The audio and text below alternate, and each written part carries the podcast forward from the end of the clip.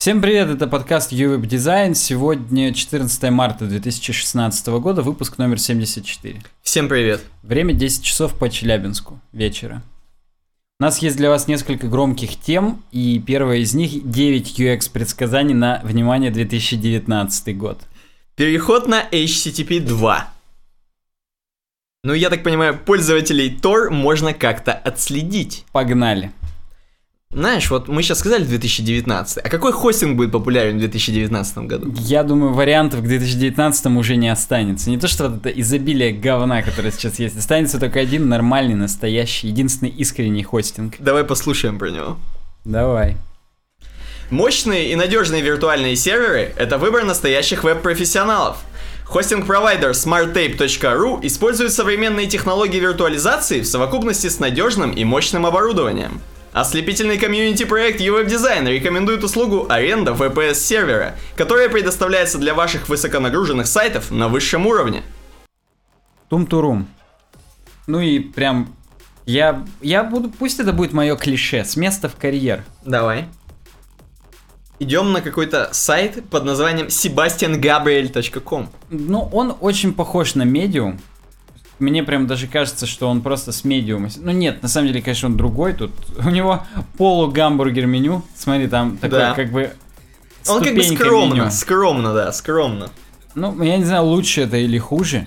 У нас, кстати, в комментариях-то не шуточная дискуссия развернулась по поводу гамбургер меню, и нам даже на ВК в паблике предлагают уже новости. А вот тут еще посмотрите гамбургер, а вот тут. а, а, а». Прям гамбургерная война, я бы Да, сказал. прям такой ажиотаж гамбургер. В общем, статья называется «Дизайнерский гид по DPI». DPI это у нас dots per inch, точек на дюйм. Это термин из э, печатного дела, так скажем. Сколько точек принтер печатает на 1 дюйм, то есть точность печати. По DPI определяется и принтер, и сканер. Сколько он точек сканирует и печатает, то есть, ну, по качеству. Есть еще термин PPI, если, если позволите. Pixels per inch это означает, сколько пикселей именно фактических на дюйме находится. То есть, э, э, грубо говоря, возможная разрешающая способность экрана. Здесь нужно сразу оговориться, что PPI, он бывает, ну, грубо говоря, это характеристика... Будет, бывает большой PPI и маленький, да? Да, бывает большой и маленький. Бывает PPI у экрана и бывает PPI у операционной системы. Так, И нужно, чтобы они совпадали, тогда количество логических пикселей будет совпадать с количеством физических пикселей. Э, у Windows, так скажем, чисто, ну вот так вот, сложилось 96 PPI, а в Mac 72. но это не значит, что Mac хуже. Это не значит, что Mac хуже, это значит, что они разные множители просто используют. И, так скажем, для ретина экранов там PPI в 2, в 3, в 4 раза больше, то есть на кратных множителях. Здесь есть сразу небольшой пример. Mac Cinema Display 27-дюймовый, у него PPI 109. Он, из, э, так скажем, отображает 100, де- э, точнее не отображает, у него горят 109 пикселей на дюйм на экране. Так, Здесь есть снизу картиночка, здесь прям один дюйм, так скажем, выделен. И показано, что примерно на полдюйма у нас вмещается 54 пикселя. Мгм. Но это почему примерно, потому что на дюйм 109, на 109 пополам как бы ровно не делится. И Вот тут они нам показывают. И типа из-за этого у нас разрешение экрана получается 200, 2560 на 1440 пикселей. Здесь есть маленькая сносочка, что на самом деле там 23 там... Ну, короче, как обычно, это мы округляем. Мгм. Просто для удобства, так скажем. И что это значит для вашего дизайна? Для вашего дизайна это означает, что вы должны учитывать э, PPI, потому что на четком экране ваш кубик 109 на 109 пикселей, который вы дизайните, Мгм. он будет выглядеть по-разному, он будет мельче. И может даже просто визуально другое впечатление сложиться у пользователя. Ну, на самом деле, да, нужно как бы оговориться, что... А Что такое Native Resolution? Вот у моего MacBook Pro Retina 13-дюймового Native Resolution 1200 на 800. Я могу, я прям даже продемонстрирую это сейчас, в настройках зайти в настройки монитора, Угу. сделать масштабированное разрешение и выбрать другое. То есть я могу сделать крупное для слепых 1024 на 640. Угу. Могу сделать 1440 на 900 поменьше. И самое маленькое 1680 на 1050. Э, во-первых, есть две причины, по которым я это не делаю. Во-первых, зрение не позволяет. Реально, все настолько мелко становится, что ну, я просто уже на организменном уровне привык вот к этому. А во-вторых, это делает нагрузку на видяху, потому что ей приходится масштабировать. То есть, поскольку это не нативное разрешение, она просто скейлит, увеличивает и уменьшает там в 2-3 раза, во сколько я выставляю. И кроме того, что это нагрузка на видяху, это еще и искажение у изображения. Здесь как раз показывают, если на примере того же синема дисплея взять, но у нас такого нет, поэтому будем рассматривать К сожалению. да. На, кстати, донатьте нам, может появится. Нам показывают, если на нем увеличить крупно, сделать 1280 на 720 пикселей разрешение, то все будет прям такое крупное, беспонтовое. И ладно бы крупное, беспонтовое, ну, допустим, слепым реально это круто. Угу. Есть еще блюр небольшой, потому что вдруг некратно получится, и там получится на 1.45 множитель, и какой-нибудь уголок какого-нибудь окна будет чуть-чуть заблюренным. Ну, вот здесь опять же есть конкретные примеры. Если 1, 1 треть и 3 четвертых э, коэффициент, то вот не делится нацело, могут быть артефакты. Угу. Но, опять же, если ты слепой, ты уже понимаешь, что ну тебе похрена на артефакты, ты как экранной лупой пользовался на Windows, так и тут увеличил просто и все. Но э, кроме этого, повторюсь, еще на процессор будет нагрузка. Здесь также, если вот однопиксельную линию, которая на дефолтном э, э, разрешении такая четенькая, да, ну вот просто квадратик в квадратик, увеличить на 150, то она будет вот такая размытая. Как бы глазу не будет казаться, что хреново, но Ну как, это уже кажется. ну, э, понимаешь, это если кого так увеличить. А Мгм. когда на, просто на странице, может, и не будет. Хотя, ну, как бы все мы знаем это ощущение, когда с ретина экрана заходим с ретины Угу. на сайты, где картинки все еще заблюрены, прям сразу бросается в глаза и фу-фу-фу. Ну, здесь опять же скрин из настроек, так же, как я показывал, только тут больше вариантов. Я не знаю почему, возможно, у чувака пятнашка. Ну, кстати, да. Только непонятно, почему у него на пятнашке тоже э, нативное разрешение 1280 на 800. У него старая пятнашка. Может быть, да, или у него старая ретина, ну, неважно. Короче говоря, суть вот в этом. Дальше нам рассказывают про 4К. 4К это 3840 на 2160 минимум. Мгм. Есть 4К 4096 на 2160. То есть э, есть 16 к 9 и 16 к 10. Их называют и Quad HD, и Ultra HD. и, Короче, неважно. Э, Сейчас такие мониторы, если подключить к компьютеру, просто увеличивают все в два раза. Мгм. То есть они, не, даже если вы картинку непосредственно того разрешения, которое 4К поставите на страницу, он все равно возьмет ее, будто бы она в два раза меньше, и заскейлит ее в два раза. Поэтому на данный момент, потому что видеокарта логически не воспринимает 4К экраны пока. Поэтому на данный момент на состояние новых опера- нынешних операционных систем, я напоминаю, сегодня 14 марта 2016, если вдруг вы будете веб-археологами, сл- смотреть этот подкаст хотя бы через несколько лет, то вы поймете, что сейчас, возможно, ситуация изменилась. Для вас, в тот ваше сейчас. Мгм. Э, Поэтому на данный момент 4К не нужно оптимизировать, то есть он просто будет увеличивать в два раза и, все. никак мы этого не избежим, тем более ни на каких телефонах и планшетах пока 4К нет. Упущение, Samsung надо бы подтягиваться как-то это. Может быть, на новых айфонах будет Ну, 4К? то- Тоже может быть. Посмотрим, что будет на новых айфонах в наших сегодня других темах. Э, Здесь про частоту мониторов дальше идет, что 60-герцовые мониторы показывают 60 кадров в секунду, а 120-герцовые 120 кадров в секунду. Да ну нахрен. Есть скептицизм по поводу того, что глаз не видит больше 60 кадров в секунду. На самом деле, глаз, может, и не видит, а мозг понимает, видит, и вы как бы э, визуально, может быть, не, у вас не меняется ничего, но прям вам будет нравится. Центры наслаждения будут возбуждаться, медиаторы высвобождаться, там, дофамин, все дела. Медиаторы прям будут Прям медиаторы пластмассовые на гитарах играть. Э, В общем, если у вас вы оптимизируете под 120-герцовые экраны, то надо в два раза больше частоту делать у анимации. Так. Я, правда, не знаю как, но вот... А слушай, подожди, а я же могу сейчас на какой-нибудь хорошей камере снимать в 4К? то ты даже на GoPro можешь, не только на хороших камерах, но и на GoPro тоже можешь, да. Ну да. Правда, вот нынешняя Hero 4 Black Edition, она на 4К только 30 кадров в секунду снимает. М. Так я вот и думаю, может быть и в телефонах появится такая возможность. Так, э, Подожди, 6 СК, 6S точно снимает в 60 FPS, как и Мгм. шестерка. но не... Насчет 4К не уверен. Может быть, в семерке появится, хрен его Понимаешь, дело же даже не только в камере, но и в проце, чтобы он успевал рендерить это дерьмо и кодировать. Он же не в мовах сохраняет Ну да, на да. айфоне, а в MP4, то есть он параллельно кодирует, поэтому тут достаточно сложно. Мгм. Дальше нам расскажут, что такое ретина экран. Это экран, в котором количество логических пикселей осталось то же самое, то есть 3,5 дюйма, Мгм. а количество физических увеличивается в два раза. То есть 480 на 320 было на 3G, 3GS, и на четверке при том же диагонали 3,5 дюйма разрешение стало 360 на 640, и PPI увеличился со 163 до 326. Ну, здесь нам говорят, что нам, как дизайнерам, не нужно бояться, потому что у нас Photoshop все за нас делает. То есть в нынешних программах все легко и хорошо, множители автоматически все просто скейлят и так далее. Нам просто нужно 44 пикселя, 88 пикселей условно для иконки, два размера показывать и все.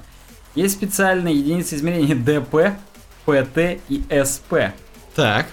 И... Ну, ДП мы знаем. Да, DP мы знаем, Device Independent Pixel.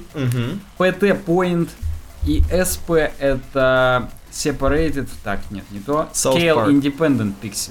Короче говоря, я не знаю, в каких программах это используется, но вот в каких-то программах можно мерить в ДПшках, ПТшках. Сейчас бы тебе какой-нибудь индизайн чувак сказал бы, да ты знаешь, там же на- сплошь и рядом, на каждом шагу. Да, возможно. Я даже и хотел бы, чтобы нам так сказали в комментариях. Пишите в комментариях, если вы индизайн чувак. Ну и ну там... а, не, не. Нам говорят дальше, что лучше в фотошопе не менять 72 PPI, потому что просто в два раза увеличиваешь, так скажем. А потому что здесь есть картинка. Меняешь на 114 PPI, и текст скейлится, а твои кубики синие 80 на 80 не скейлятся, потому что ты им физически указал 80 на 8 пикселей. Мгм. По-моему, в фотошопе можно в поинтах э, квадратики делать. Но Мгм. это и насрать. Просто оставляйте 72 PPI и, и все. И stick to it, если угодно. Так. А, я потом, а почему все так? Потому что PPI и прочие вещи, они в основном для печати. А в вебе PPI configuration doesn't have any influence when exporting for the web. В общем, для веба все в физических пикселях измеряется и никаких проблем. Ну, мы говорили неделю назад про емы и ремы, про относительные единицы, но Мгм. это для того контента, который браузер рендерит. В смысле сам высирает. А для тех, которые он просто передает из assets, Мгм. из там JPEG, PNG и SVG, он все-таки берет фиксированные значения, мы ими фиксированно можем управлять, поэтому пока не паримся. Дальше в этой статье рассказано, как работать с этими всеми единицами измерения и так далее при э, разработке мобильных приложений. Причем достаточно крупно все и прям очень четко, с процентами, с формулами и так далее. Но мы не будем это рассматривать, потому что это выходит из скоупа нашего подкаста. У нас все-таки подкаст не про мобильный девелопмент, но тем не менее. Но вообще вы знаете, где достать статью sebastiangabriel.com. Типа, пс-пс, хочешь статью про мобильный DPI, PPI? Да, да, смотрите у нас в описании. И, кстати, нужно сказать, у нас в описании есть тайм-коды для разных тем. То есть, если вы вдруг дослушали до сюда и хотите об этом узнать, то знайте. Потому что все пишут в комментариях, блин, чуваки, неохота вас два часа слушать, чё вот вы такое говно? И какой-нибудь хороший подписчик отвечает за нас. А ты глаза типа разуй, посмотри, вообще-то в описании есть тайм-коды, и там сразу, вау, круто, вау, спасибо, там UI дизайн вы лучший. Только что вы говно были, а теперь вы лучшие. Вот знаете, что есть тайм-коды в описании. Кстати, хотел сразу спросить у подписчиков. Я спрошу, кстати, вот это несколько раз. Возможно, есть люди, которые не слушают дизайн. Я, когда разработка начнется, я еще раз это спрошу, чтобы охватить всех. Есть ли смысл подкасты с веб-сани на вот этот же канал выкладывать? Мгм. Вдруг увеличить просмотры там туда-сюда. Пишите в комментариях, если вы юзер и хотите этого. Так, а то просто некоторые уже подписываются на наши семьи, на наших братьев-сестер. Может, вам интересно Да, и, да, и здесь, да, и такой да, контент. Да. напишите. Или, или это будет там лишнее, перебор и так далее. А мы переходим к одной из самых громких тем этого подкаста и моей любимой, my personal favorite, если угодно. Так. Э, будущее приближается все ближе. 9 дизайн предсказаний на 2019. Тут супер крутая картинка. Вообще крутая. Там чувак дзен познал. Да, причем, э, знаешь, что она мне напоминает? Она мне напоминает контент из БК. В Награнде, в World of Warcraft, в БК есть кристалл Ожгрун какой-то, там, я Мгм. точно не помню. И там вокруг него духи предков, они туда уходят, туда-сюда. На самом деле это просто корабль, на котором на Ару прилетели на, на Дренор. Тогда еще бывший Дренор. Ну, да, и тут просто еще стиль самой картинки, он такой вот именно шум вот этот с черными Мгм. точечками, Да, он прям какой-то стиль. космический. Очень как будто стильно это на сделан. потустороннем мире где-то происходит. Ну и, собственно, э, нам эта статья Chase Buckley UX. Мы уже рассматривали его статью сколько-то, 13 предсказаний на 2017 год. А как он так перепрыгнул? Хрен его знает. Просто чтобы вот вау-эффект. Хорошо. И у него эпиграф. Будущее начинается сегодня, а не завтра. Вау. Причем это, так скажем, слова папы Джон... Жан... Ж... Фу, нахрен. Джона Пола второго. Я не знаю, когда был такой папа, но это его цитата. Папа римский, в смысле, ну вы поняли. Мгм. Не его папа. Так вот, и он тут предысторию пишет. Я, говорит, сижу на одиноком астероиде, на самом дальнем уголке Вселенной. И отсюда я могу видеть, как э, галактики типа мелькают, увеличиваются, разрастаются и канывают в лету. И все это такую гармонию идеальную передо мной создает. Я, говорит, в основном это все тишина. Я слышу такое легкое бормотание фоновой радиации, которая из пустоты за границей пространства и времени мне, так скажем, звук этот дает. Я, говорит, свешиваю свои ноги с края вот этого астероида и смотрю вниз. Весь космос, все передо мной, все, что когда-либо существовало у моих ног. На этот короткий момент я бог. И после этого я снимаю свою гарнитуру. Отлично. Я, говорит, сижу не на астероиде, а в своем кресле-мешке. И, говорит, мне даже немного хреново. Это иногда происходит, когда я выхожу из своей виртуальной реальности, как будто я как э, скуба дайвер, как будто я на батискафе, говорит, погружался и выхожу на поверхность. Я, говорит, называю это э, как морская болезнь. Вот у него болезнь реальности. Мне, говорит, немного дурно от, пере- от перехода между временами, и это, говорит, так никогда лучше не становится, все хреново. Я, говорит, немножечко сижу, потом хоп, прихожу в себя, собираюсь силами, встаю, иду к кухне, достаю Soylent из холодильника. Я посмотрел, что такое Soylent, благо у него есть здесь ссылка. Это какая-то здоровая еда в Сан-Франциско. Simple, healthy, affordable food. И Soylent Drink это что-то типа молока, только хрен пойми, из чего это дерьмо Из сделано. сои, наверное, раз соя. Сойланд. Ах ты, ё-моё, я-то даже и не догадался. Вот дерьмо, похоже, он все-таки вегетарианец. Так, ну ладно. Не дай бог гей. Потому что статья просто башню сносит. Ну так вот, и все, говорит, я типа... А потом смотрю на горизонт в Сан-Франциско подо мной. Видимо, он где-то на холмах живет, я там не знаю. Или может он ему кажется уже всякое, он там в трущобах сраных сидит, но Мгм. вот, да. Сойленд. Но, говорит, я, говорит, щурю немного глаза, потому что огни ночного города выглядят как раз как звезды далеких галактик. Я, говорит, не, не стремлюсь в них вглядеться очень глубоко, потому что, как сказал Шекспир, не звезды несут нашу судьбу, а мы сами. Охренеть. И я, Чейз Бакли, не только хранитель своей собственной судьбы, но и судьбы миров. Вот он как пишет. Я не он просто, он крутой. Я, говорит, собрал сп- список моих самых точных дизайн-предсказаний, и теперь вам их предлагаю бесплатно, без смс и регистрации. Мне нравится вступление охрененное. То есть ты погружаешься. Он, он и сейчас он подводит, что и мы вместе с вами перепишем судьбу. То есть, грубо говоря, мы настолько крутой UX сделаем после его предсказаний, и его предсказания и станут явью. И здесь непонятно даже, что первично.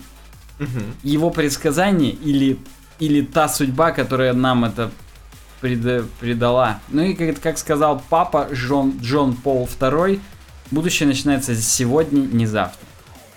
Короче говоря, первый, первое предсказание Serendipity Flashes. Вспышки Serendipity. Serendipity я гуглил, что такое.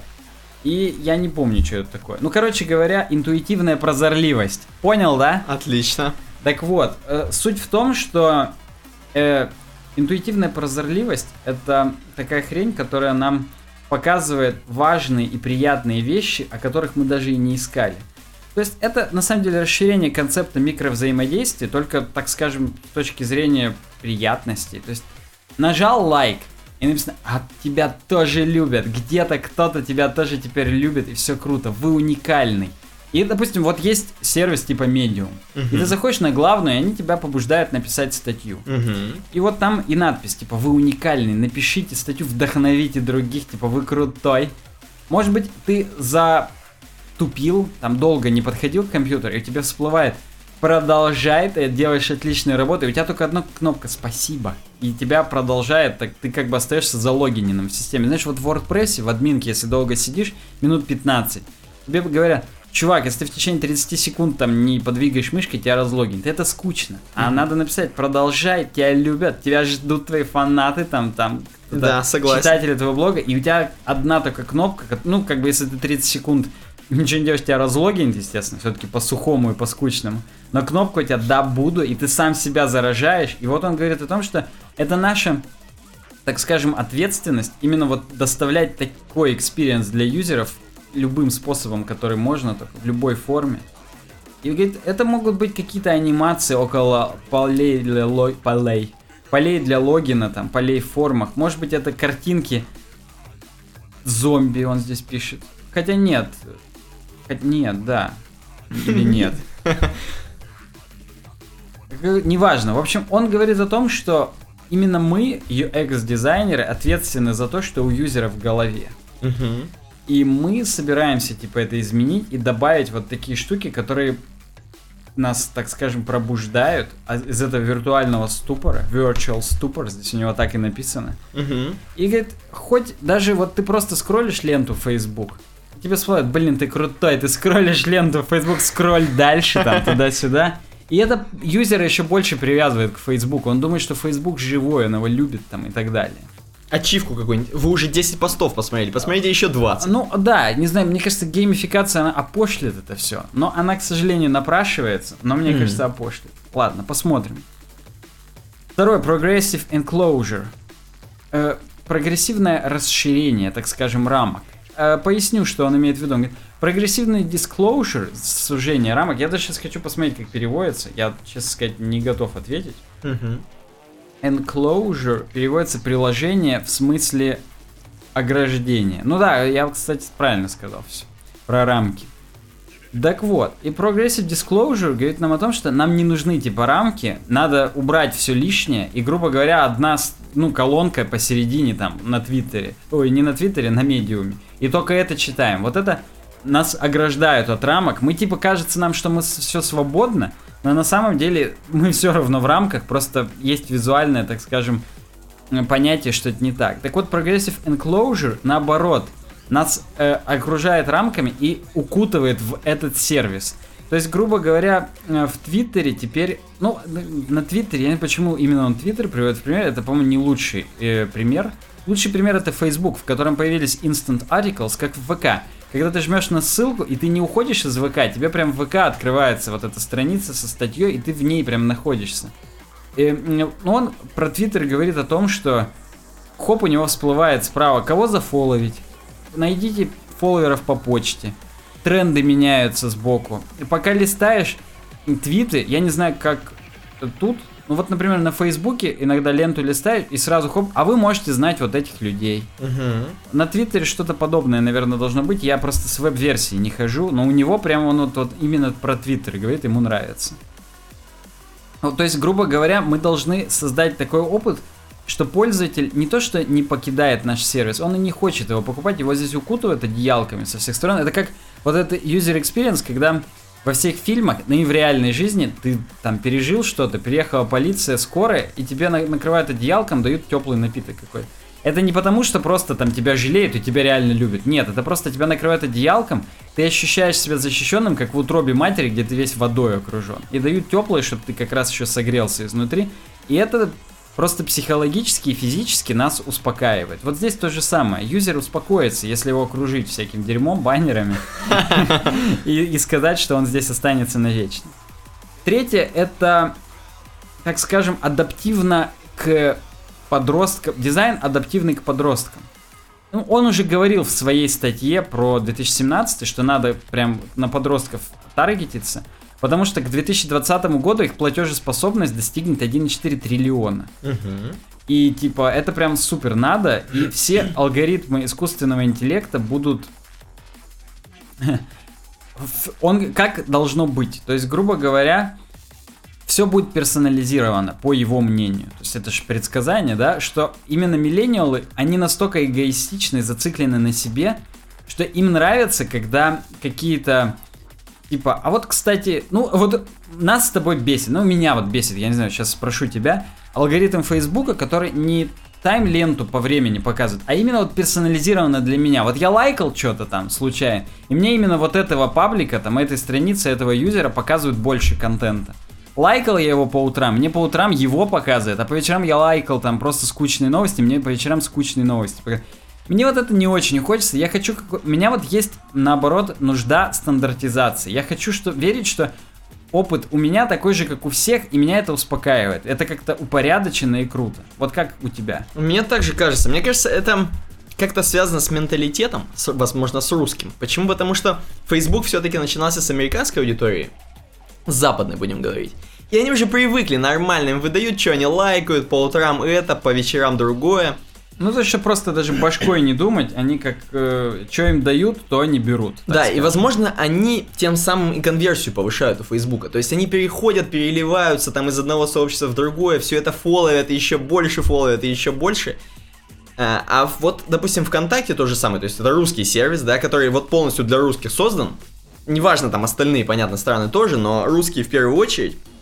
Из России, в смысле, я ничего не хочу ну, сказать. Ну, да, и... русский мир, так скажем, да, русский как мир, бы это сейчас не звучало. Поэтому лента там полностью вот как мы хотим это видеть. То есть на то, что мы подписались. Мы сразу, потому что нам сразу все не нравится. То, что лишнее сразу все бесит, сразу хочется всем написать жалобу, сразу всем вот это. А Facebook такой, как бы, типа демократичный. Ну, вот э, люди, которые приверженцы теории поколений, помнишь, я когда давно писал про поколение Y, статью у себя на вебсайне.ру, так вот, они предпочитают думать, что это не столько менталитет людей, сколько именно менталитет поколений разный. И то есть вот именно у поколения Y есть какая-то склонность к стандартизации, нас так воспитывали, такой был мир вокруг нас, что типовые там одежда туда-сюда. А сейчас, поскольку большие мощности, так скажем, капитализма разогнаны на полную, есть возможность каждому подростку отдельную футболку напечатать, там, с его рожей и так далее. Угу. И вот эта вся эгоистичность и зацикленность, она вот дает свои плоды. Ну и здесь именно, вот он показывает пример, реклама, да? Вот видишь, толпа людей, угу. и типа э, пустоты за, будут заполнены лицами друзей чувака. И он будет видеть настолько даже персонализированную рекламу. А реклама будет вообще там поддержи Трампа. Угу. И типа уже твои друзья поддерживают Трампа, там вот такой бред. То же самое про продукты, там, какие-то товары. То есть вот здесь футболка с твитами. Это настолько кастомно именно для каждого человека, и настолько это именно этим вот подросткам зайдет, то вот как-то так. Ну, слушай, они какие-то тут идеи для стартапа делают уже, точнее ну, он. Вот он такой. Четвертый пункт – стратифицированный веб. И как бы страты – это, ну, как практически в Индии касты – Тут он будет говорить о том, что веб разделится прям на несколько таких крупных сегментов и говорит, типа, вот мы, современный мир, мы типа уйдем все в виртуальную реальность. И даже Будда не знал такой, такой нирваны, которую мы будем типа получать, так скажем, чувствовать. И говорит, но мы же понимаем, что на глобусе, именно он здесь глобус использует, на глобусе в некоторых местах еще даже интернета толком нет. И говорит, типа, просто понимание этого нам покажет, что мы, когда делаем какой-то продукт, мы будем таргетить не просто на экраны, там, а прям таргетить на сегмент веба полностью отдельный там от чего-то. Подожди, если на касты разделят, мне просто интересно, мы-то высшие хоть будем? Ну, он, это ж не такой не сословный признак, а сугубо по развитию инфраструктуры. А жаль, я хотел, чтобы UV дизайн, ну ты понял. Я понял, чтобы мы были белая кость, да, золотой миллион. Так вот, и он говорит, поэтому как бы даже сам концепт того, как проводить свободное время у нас и у чуваков в Тимбукту, Улан-Баторе, в Даке и Катманду будет совсем другой. То есть в заброшенных достаточно Ну, как бы цивилизациях. Они, они даже не столько заброшены, сколько неразвитые. Мгм. То есть их никто не забрасывал, они все это время Их там никто не были. развивал просто. Да, просто они не развитые. То есть тут, тут картинки прям досвидосные. Они вроде у них планшеты какие-то там, но у них тут тазики сразу из, из ничего. То есть, Да-да-да. ну, такое. И а вот он говорит, там даже интернет еще раздают этими Wi-Fi дронами, беспилотниками. То есть, как бы... Это, кстати, хай-течно сейчас ты сказал. Ну, хай-течно не халды, а понимаешь, какая скорость у него там на всех, если поделить? Ну, то есть, Ну да. оно вроде круто звучит, но на самом деле он говорит, и мы когда будем из нашего вот этого крутого веба переходить, у нас, говорит, единственный мостик будет это пофейстаймиться с нашими, типа, пещерными предками, там, туда-сюда, но он шутит. Мгм. Что, и мы должны, как бы, когда делаем продукты, повторюсь, таргетить вот именно страту уже будем. Но я он предсказание повторюсь. Пятый пункт, круг Кула или гиперрасшариванная экономия. Экономика, точнее, простите. Он рассказывает про традицию на разных островах Папуа-Новой Гвинеи, называется Кула Круг. Мгм. И там суть в том, что э, каждый чувак, чем богаче чувак, тем больше у него возможностей обменяться. Он обменивается не на правах бартера, а на правах подарка э, ожерельем и браслетом.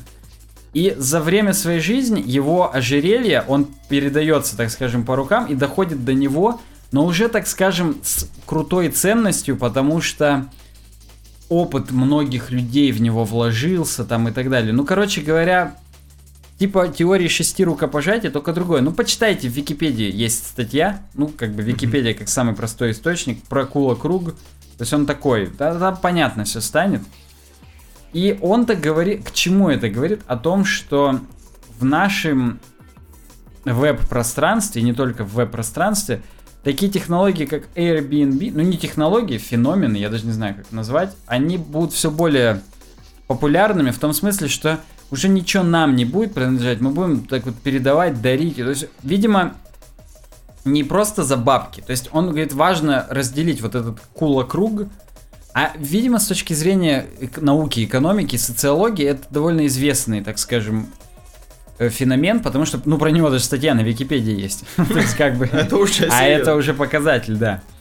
Э, То есть все, все начнется обмениваться, как бы. То есть я не знаю, какие еще примеры привести, но в общем э, нам он говорит, что дизайнеры будущего будут знать, что нужно именно как бы э, ценность будет именно в таких коннекшенах, таких связях утилитарных, не ценностных, а именно ты мне, я тебе.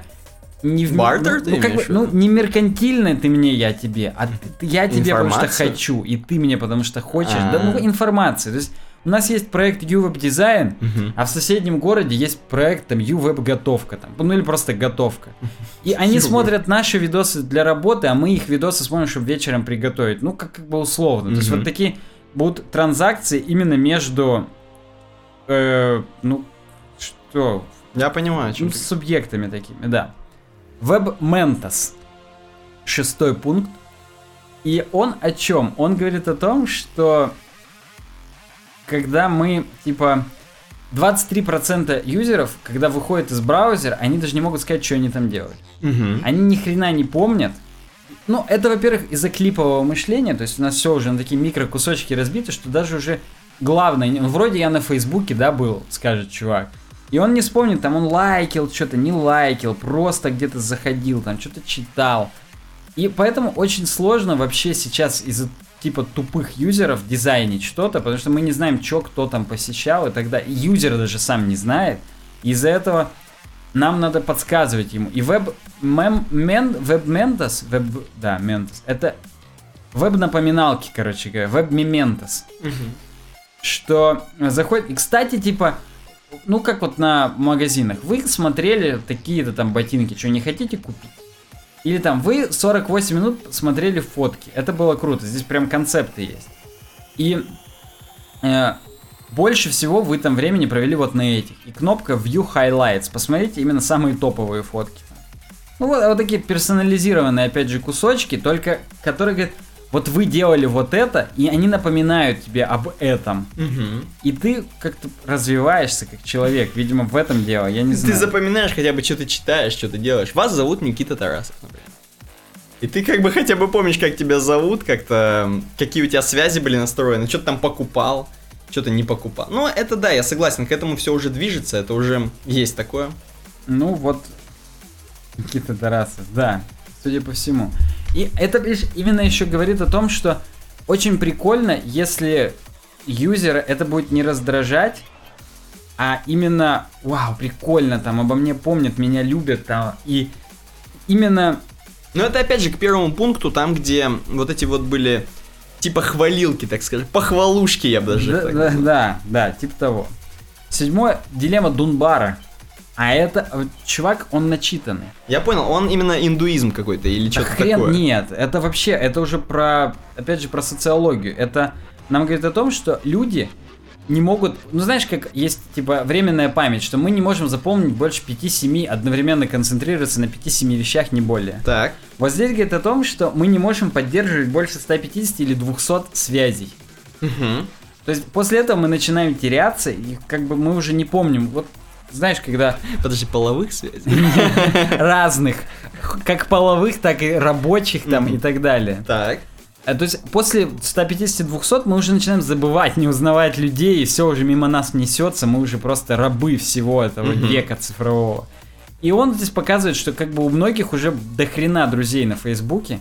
И вот его предсказание будет о том, что мы будем опять уходить назад в то, что меньше значит лучше. И после 20-х начнется уже прекратится вот эта гонка за фолловерами. И мы, наоборот, опять будем стремиться уединиться, так скажем, в уютные пространства какие-то. И если, ну, грубо говоря, если мы хотим быть на коне, как именно дизайнеры, Мгм.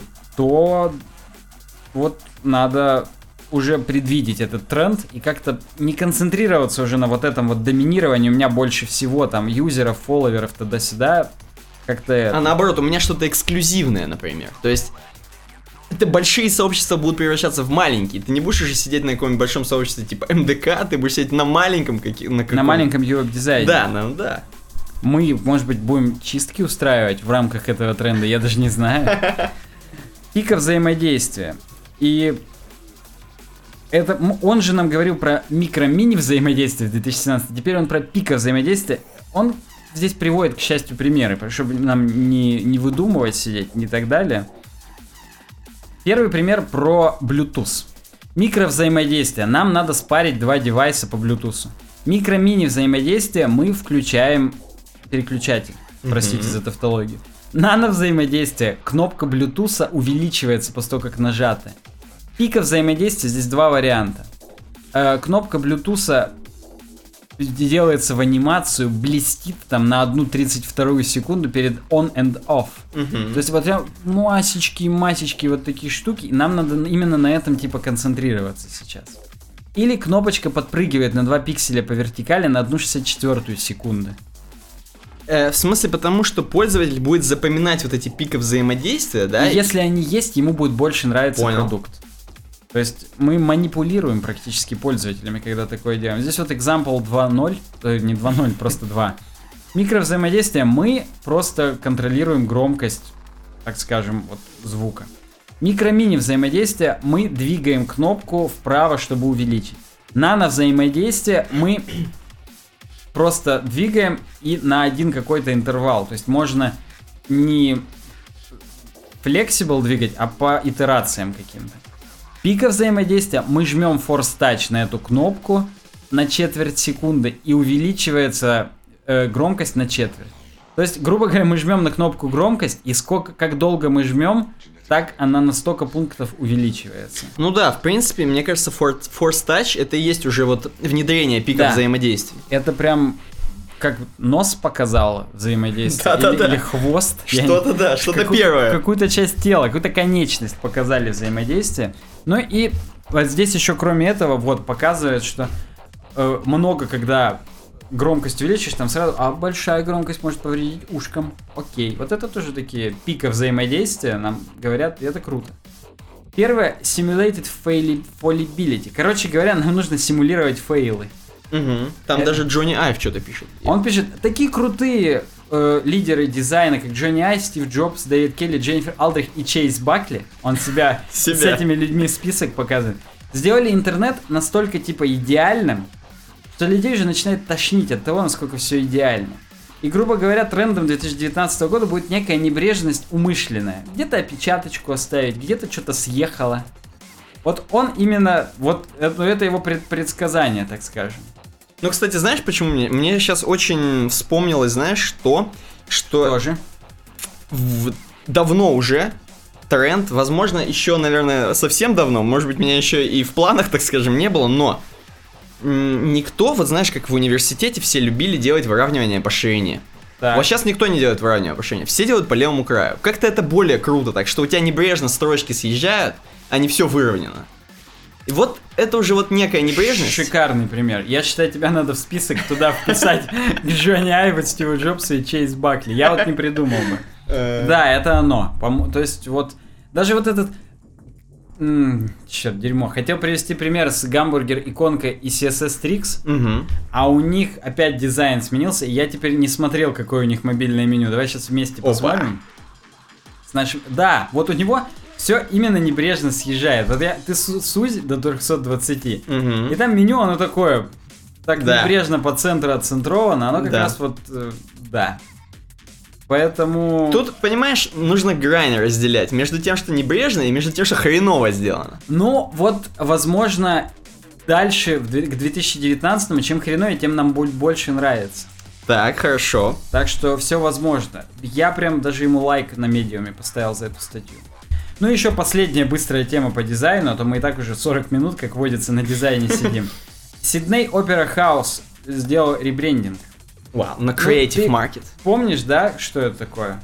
Да, это знаменитый театр сиднейский, ну, короче, который... он прям на эмблемах чуть ли не... Ну, короче, он много где используется. Короче, когда ты говоришь Австралия, ты вспоминаешь... Да, то есть я вот сейчас из Википедии, опять же, картинку открываю. Ну и там такая штуковина прям, ну, монументальная. На наш торговый центр, конечно, похож. Ну, я думаю, там архитектор один и тот же примерно. Возможно, да. Или кто-то кем-то вдохновлялся. Возможно, они наши. У них еще шрифт э, обновили. Само шрифт и логотип. Шрифт теперь стал такой геометрический, объемный.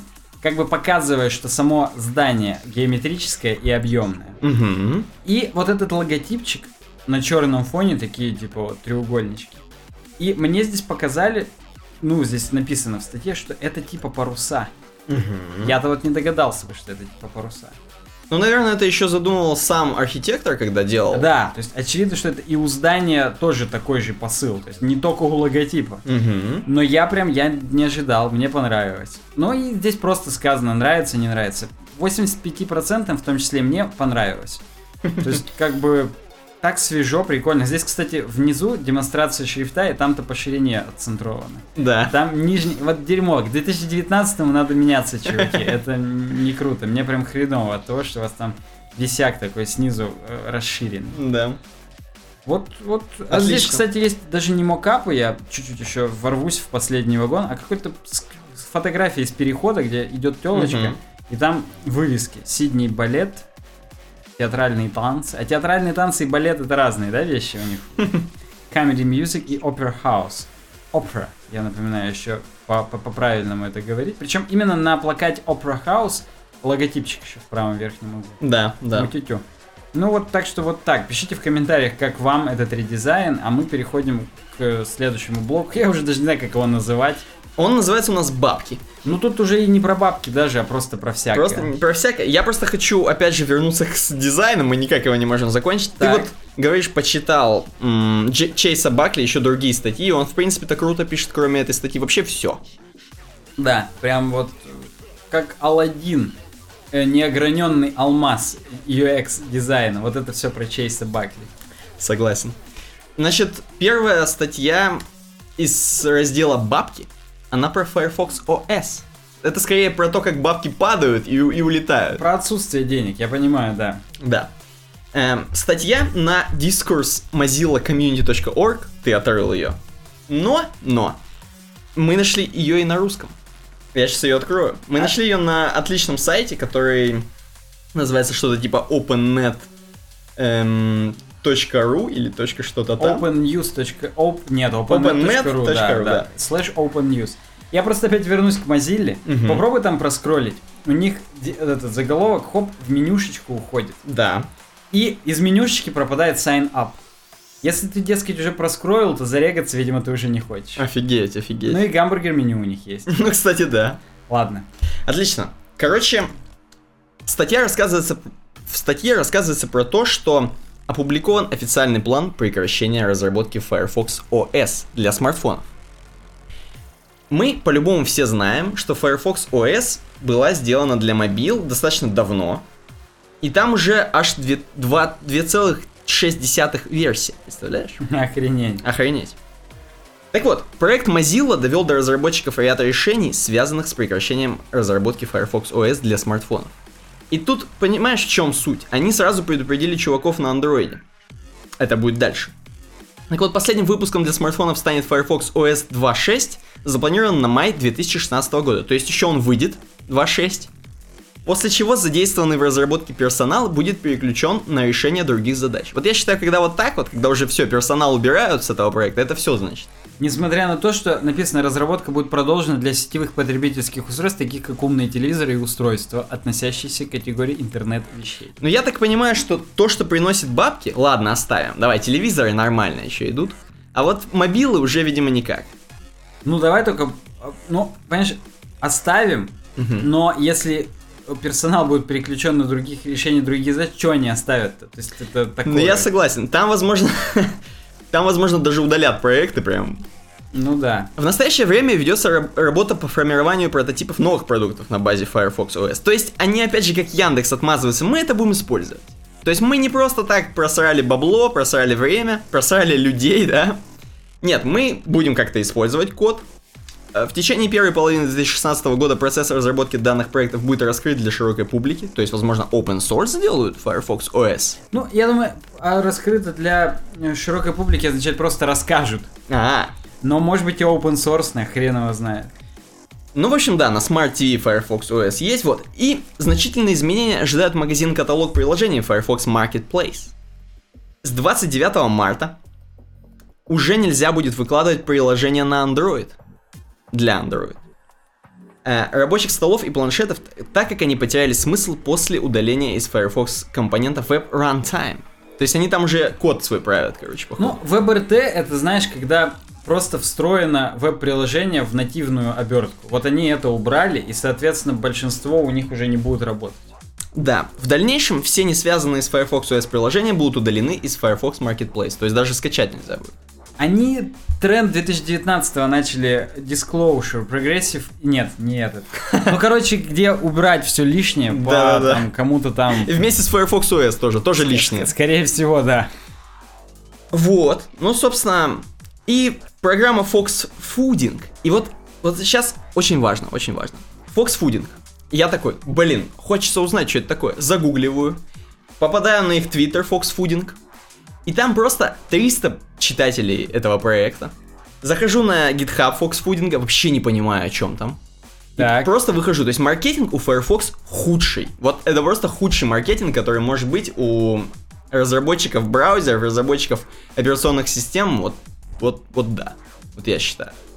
Ну, блин, ты же понимаешь, это же мы их, их, их же бабки пропадают, не наши с тобой. Я согласен. Поэтому, ну, ху- худшие и худшие, ради бога. Мы э, за, за их деньги любой вопрос, так скажем. Да, ну напишите в комментариях, если вы интересовались Firefox OS, а мы переходим к А следующему. Я просто точно помню, что в комментариях кто-то нам писал, практически расскажите еще про Firefox OS.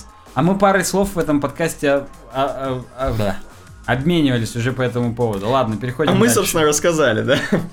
Да, следующая статья в бабках про Android N. Android N. Эм, настоящая статья, так скажем, настоящему верить, э, она с TheVerge.com. Но на TheVerge.com там как бы чувак видео снял, как это круто, как он пользуется Android N и бла-бла-бла, и как это хреново в, какой- в каком-то пункте. Есть краши, но их не так много, как вы думаете. Вот это хреновое тут у него. Да, и у нас есть статья на русском тоже с mobilereview.com, э, просто обзор Android N. И у нас есть проблема Android N. Вот сейчас мы их и зачитаем. Мы как бы как любители Apple, мы можем только про проблемы Android N зачитать. Про плюсы мы не будем. Ну, потому что это превью-версия. Они, скорее всего, просрут все плюсы в релизе. Да. На прошлой неделе компания Google выпустила предварительную версию Android N, то есть предварительно. Установить ее очень легко, достаточно иметь совместимый смартфон или планшет и вступить в программу Android Beta. Я так понимаю, каждый, кому не лень, может вступить в Android Beta. И с этим сразу проблема. Основная сложность у новичков возникает при попытке вернуться на Android 5.x какой-нибудь или 6. Многие пользователи не умеют вручную прошивать операционную систему или забывают предварительно разблокировать загрузчик, из-за чего их устройство перестает функционировать и превращается в кирпичи. Назвался бетой «Полезай в кирпичи». В этом случае восстановить смартфон могут только люди, которые имеют опыт по перепрошивке электроники. То есть тебе нужно будет приходить к пацану, который уже в костюме андроида сидит. Э, Причем в этом костюме у него вшиты батареи запасные, скорее всего, куда-нибудь в карманы. Да-да-да. Вот. Android N Developer Preview, экспериментальная операционная система, финальный релиз Android N, по словам Google, состоится этим летом. То есть, в принципе, бетка-то достаточно такая, сырая. Ну вот, такая новость про Android N. Кому надо почитать полное ревью, там посмотреть, у нас будут ссылки. А будут ли? А где у нас будут ссылки? Ну, я думаю, в описании ничего. Ну, и понятно, с The Verge будет. Здесь еще Android Central источник на iGuide. И там я, мне хочется просто посмотреть, полная или неполная статья. Нет, там тоже не полная. Ладно, пусть будет. Найдете, короче. Найдите, короче, кому про Android N. Так, ты здесь упомянул, что мы любители Apple. Давай как-то Перейдем к Apple? этот факт, да. Эм, следующая новость. А, вот это супер про бабки. Ивент 21 марта у Apple. То есть обычный их ивент весной, который происходит. У нас единственная ссылка лежит, хотя я так понимаю, у тебя будет еще какая-то ссылка поясняющая, типа с, с Макрумора или с чего Да, я ее даже открою, мы ее даже обсудим. Да. Это не то, что у меня, это у нас, у нас, будет. Да, но вот эта конкретно ссылка с apple.com, она тоже много в себе несет информации. Здесь просто написано Let us loop you in. Чуваки, давайте, мы как бы представляем вам хрень, которая будет в марте 21 в 10 Позвольте вас залупить, я бы это Залупить. так сказал. Да. В 10 a.m. PDT to watch the keynote live. Суть в чем? Во-первых, вы можете посмотреть презентацию только со своего Apple девайса, я вам напомню это. Поэтому у всех, у кого есть, допустим, какие-нибудь сраные iPod первого поколения, вы тоже можете посмотреть. Насчет первого поколения не факт, потому что Safari он iOS 7 later. М-м, Так окей. что сраные не подойдут, надо не сраные все. Хорошо, на своих не сраных, хороших девайсах, на своих 6s розовых, золотых, Кроме этого, я тебя у, у это обрадую. Он и PC with Microsoft Edge on Windows 10. Воу. То есть, ты хочешь сказать, что я смогу на своей Windows 10 машине Да, я прям... Это праздник приходит в наши Охренеть. компьютеры. Кроме этого, ты можешь нажать на Monday 21, add to your календарь, и в свой, естественно, календарь крутой на дорогом Не- девайсе, Не, не буду. да, на крутом девайсе добавить эту хрень, чтобы не забыть. Эм, мы что подумали? Мы что подумали? На Макруморе это же будет, да, по-моему, если сейчас я открою? Там Я- будет... там написано, что будет. Там кр- кратенько, и мы можем открыть подробные, так скажем, разборы каких-то этих. Но мы, наверное, не будем. Мы кратенько. Я просто их читнул чуть-чуть. Мгм. Поэтому я скажу, так скажем, на словах, а вы, уважаемые зрители, видите, а слушатели просто поверьте, что мы, кстати, про вас не забываем, что на MacRumors справа есть раздел Upcoming, в котором вы можете про все эти девайсы, которые будут представлены, скорее всего, возможно, э, читнуть более подробно. То есть, я так понимаю, Apple все равно пока ничего не раскрывает, они не говорят, что у нас будут там маки с э, виброусилителем чего-нибудь там.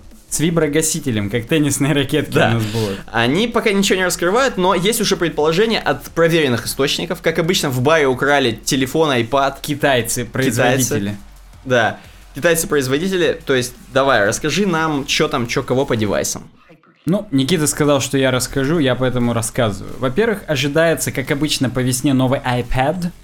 То есть, планшет от компьютер, компьютеров Apple. Да, 9,7 дюймов, то есть стандартного форм-фактора ожидается. Потому что iPad mini, я так понимаю, вместе с айфонами обычно в этот, э, по, по осени. А iPad Pro. Хрен, я не помню, кажется, он вообще зимой. Кажется, его больше не будут выпускать. Да, не знаю. Но и кроме этого ожидают новый 4-дюймовый iPhone. Продолжатель традиции 5s и 5c. Так. Это есть- для бичей, да? Ну, он бюджетный. Я не знаю, как SE расшифровывается.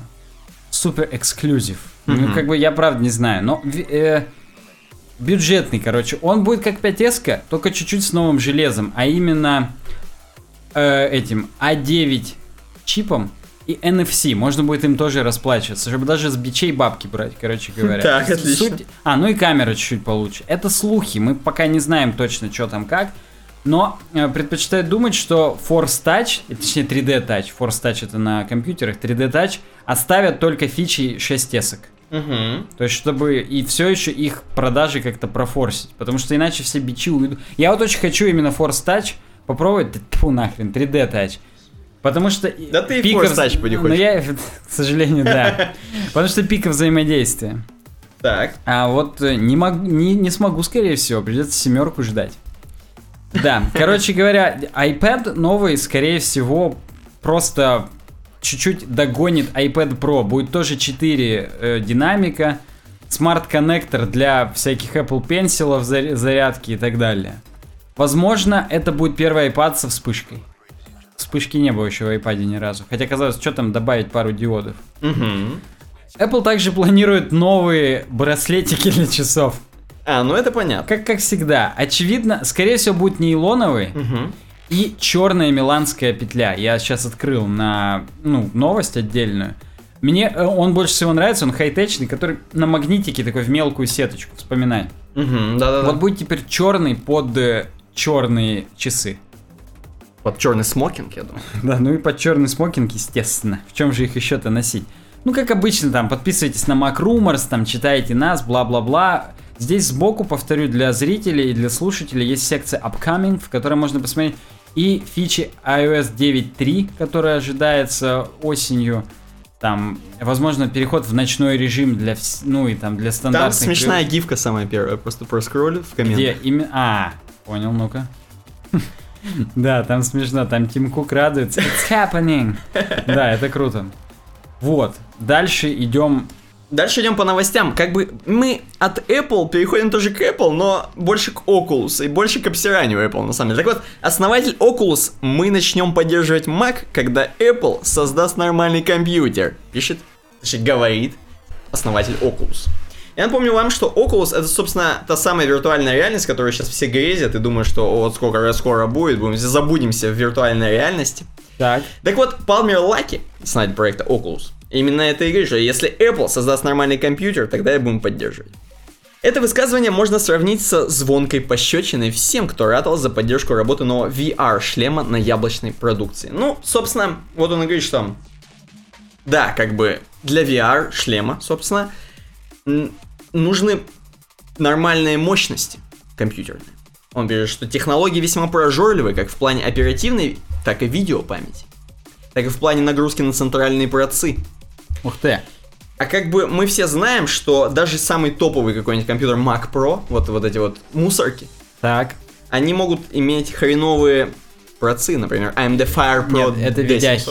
А, да, да. ГПУ, именно видяхи Да, у них типа GPU. просаживаются. А для VR это нам нужно там GTX 970, как минимум. Да, чтобы нормально рендерить это все. Вот. Поэтому он говорит, ну, как бы такое. а- Обычно это все ориентировано на геймерскую аудиторию, и шлемы создавались с учетом того, что у конечного потребителя будет мощная игровая конфигурация оборудования. Вот. Давай так, мне кажется, большинство чуваков, которые на студиях монтируют видосы на мусорках, Мгм. они скажут, да не очень-то и хотелось, пошли вы в жопу. Я думаю, что, во-первых, им не очень хотелось, во-вторых, Apple не очень хотелось, они забили вообще. Они с этого деньги практически никакие не имеют. Ну, может быть, они добавят теперь геймерские конфигурации в Mac Pro, но только геймер не будет это покупать. Он Мгм. лучше на остатки от Windows PC и на разницу еще накупит каких-нибудь гарнитур, Согласен. затычек в жопу и прочих там Steam брендированных. Там, Да. Ну, как бы это настолько две разные реальности, что я даже не знаю. Ну, тут должна быть какая-то м, инициатива со стороны Apple. Mac Они должны- геймер должны просто сделать и да, всё. или они должны свои, свою виртуальную реальность сделать, только которая на маках работает. Да, потому что здесь Палмер, он убеждает, Палмер Лаки. Мгм. Продукт, фу, убеждает.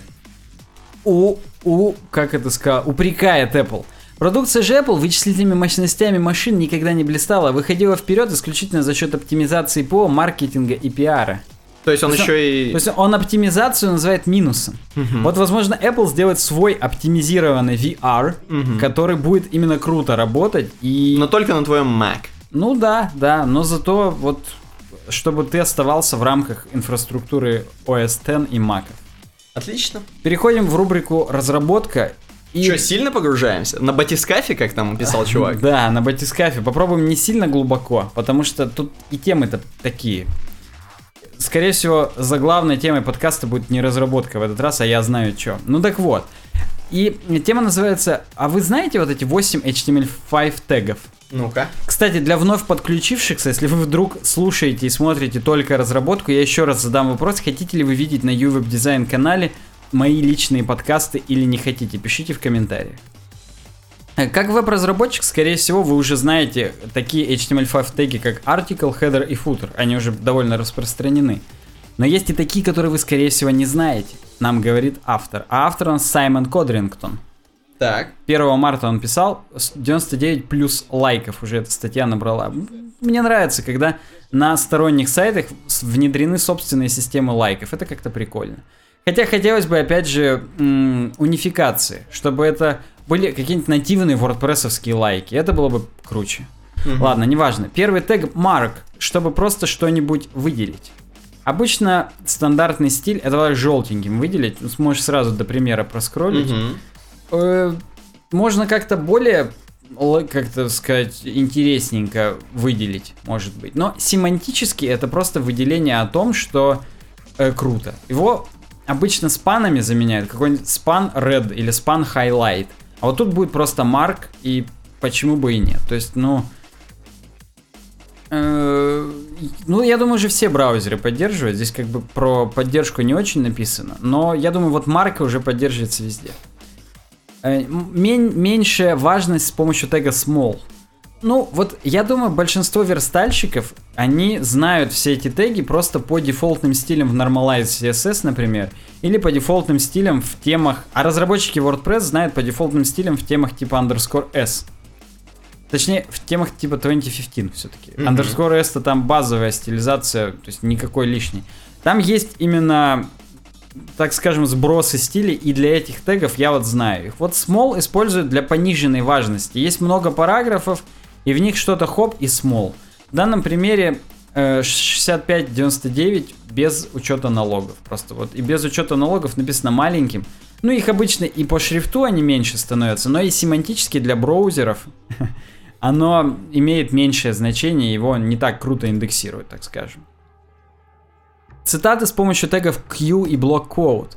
Часто очень цитаты оборачиваются в div класса quote, например. Семантически это неверно, лучше использовать Q и block quote.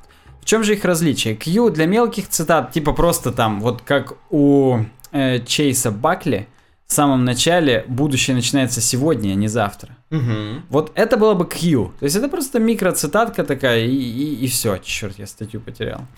Так вот, а блок quote это когда прям развернутая цитата с автором. Там вот обычно автор еще в, в теге сите, сайт. Я не знаю, как правильно произносится, ну сайт, да.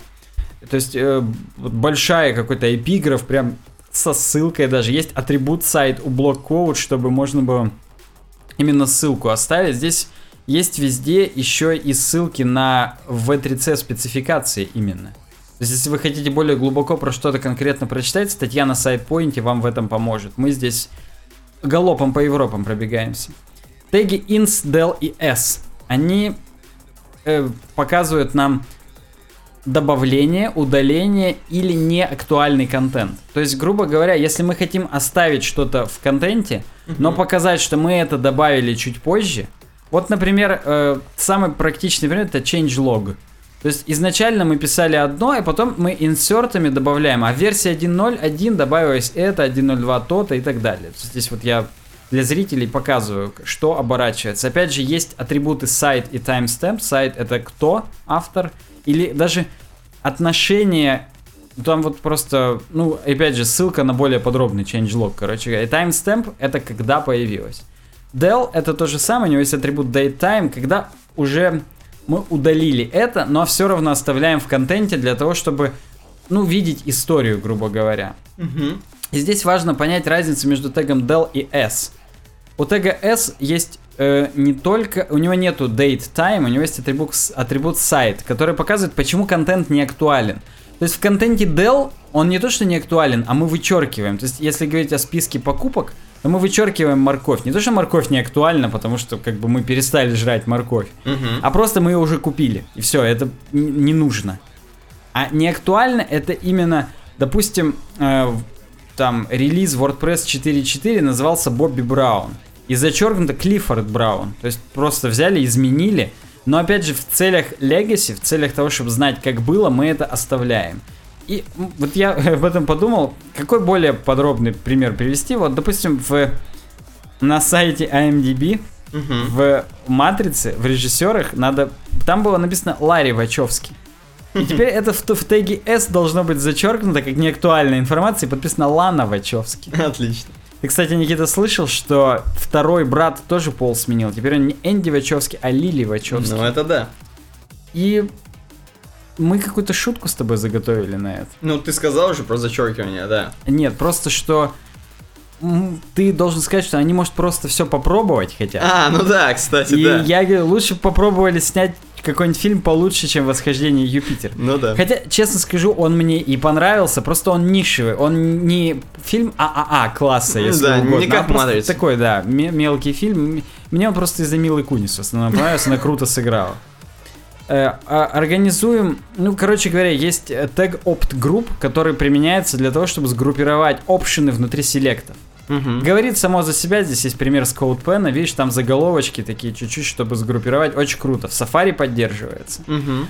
А есть атрибут disabled, можно для opt group применить, и он для всего группа станет disabled. Там, обрати внимание, на втором примере West Coast Australia выбрать нельзя, он весь disabled. Так. Есть еще data list. Э, тег, им оборачивают именно э, опшены, которые потом в какой-нибудь input вставляют. Вот смотри разметку. Input, type URL, name, favorite sites, ID favorite sites, list, site list. Мгм. И вот этот лист site list, он относится с тегом data list с айдишником site list. То есть они вот так по айдишнику соединены. И мы можем, грубо говоря, выбрать здесь ссылку из вот этих трех. Safari не работает, поэтому я эту статью сейчас открою в Chrome.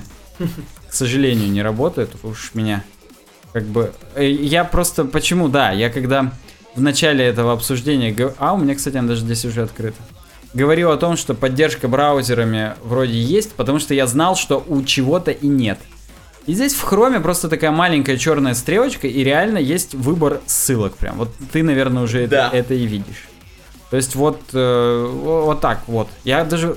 Все до этого, про опт групп я даже слышал, про дата лист не слышал. Видимо, потому что в Safari не поддерживается. Я в своем собственном Apple мерке живу, и вот да. Ну, здесь просто ска- сказано, что хотите быть семантическим в итоге, будьте семантическим во всем. И вот э, знайте эти HTML теги в том числе. Мгм. Переходим к следующей статье. HTTP 2 готовимся к переходу. С блога компании Selectel на Хабр-Хабре. Я, правда, не знаю, что эта компания делает. Я даже сейчас не поленюсь и зайду. А хрена лысого. Тут, а нет, вот есть профиль.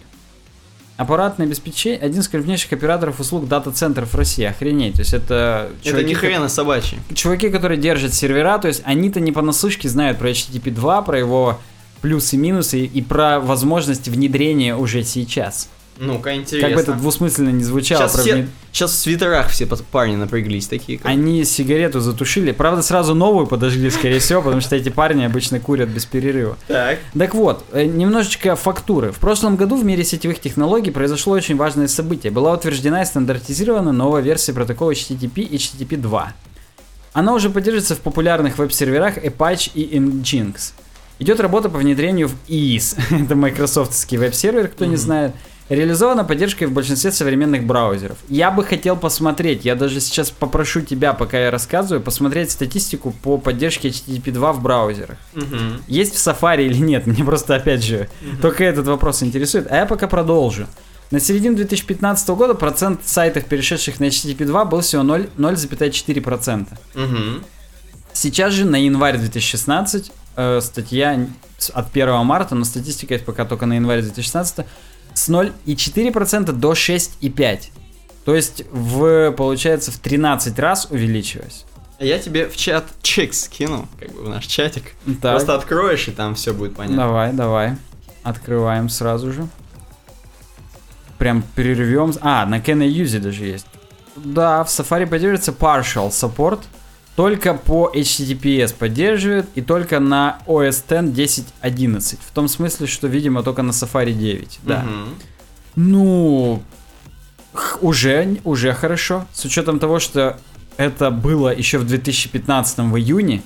Опять же, большинство уже, так скажем... по- Кстати, в Edge поддерживается только partial.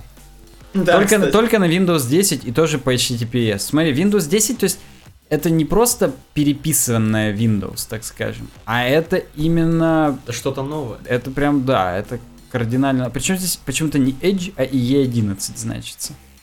Неужели он и- есть как IE11? Ну Ладно, неважно, в Opera Mini поддерживается, главное. В Opera 35 В для Android браузере не поддерживает. а, не в Opera Mini, а в Opera Mobile, а это две разные вещи. Да, в Android браузере нет. Ну, понимаешь, я думаю, на Android уже везде предустановлен именно Chrome. Ну Поэтому- да, На iOS тоже в 9.2. Но мы сейчас смотрим это все для общего развития, потому что, внимание, это не страшно. У них есть обратная совместимость, поэтому на HTTP1 также будет работать. Вопрос просто в том, что э, воз- не- методы оптимизации для этого чуть-чуть различны. Ну, сейчас, во-первых, про основы нововведения. Мультиплексирование это самое главное. Теперь есть несколько TCP-соединений для каждой asset. То есть нам не нужно больше объединять все в один файл, чтобы его загрузить быстрее, потому что у нас и мелкие несколько файлов будут параллельно грузиться, а не последовательно. Кроме этого есть приоритизация, то есть очевидно, что если там какой-то JavaScript файл, то он будет грузиться медленнее, чем картинки. В последнюю, точнее, очередь. Я, правда, не знаю, как управлять этими приоритетами, но каким-то образом браузер вот будет просить с сервера загружать определенные элементы. Может быть, будет потом уже э, какие-то варианты именно оптимизации. Сжимаются также HTTP заголовки. То есть, короче говоря, все меньше, все параллельно, все безопаснее и круче. Базовая настройка на самом деле очень простая. То есть в Nginx просто дописать HTTP 2 Охренеть. в Listen порт, в Listen 443 SSL. Но надо, естественно, Nginx 1.9.5 и выше. То есть на нашем 1.8.1, к которому мы все привыкли и любим, этого нет. В Apache тоже просто в протокол добавить H2C для HTTP и H2 для HTTPS тоже в версиях 2.4.17 и выше. Подожди, а наш хостинг любимый предоставляет... На VPS ты можешь хоть хрен собачий себе предоставить, а на шарит хостинге не готов ответить, я думаю, нет. Понятно. Да и, понимаешь, на шарит хостинге Там Там просто, попроще, да? возможно, медленно так будет, что даже HTTP 2 не поможет. Не то чтобы мы антирекламой сейчас занимаемся, просто VPS решения, они же для настоящих веб-профессионалов, Да. поэтому. К вопросу об оптимизации. На, теперь не так критично будет объединять изображения в спрайты, а возможно даже хуже будет. Потому что теперь нам не нужно на каждой странице большой спрайт грузить, просто из-за того, что он один, чтобы сэкономить на HTTP запросах. Теперь можно и мелкие грузить, и экономить на размерах, если вдруг нам не на всех страницах нужны все изображения. Ну, опять же, в некоторых вариантах спрайты могут лучше сжиматься, ну тут это уже, знаешь, охота за килобайтами такая, как охота на ведьм, поэтому хрен бы с Ага. ним.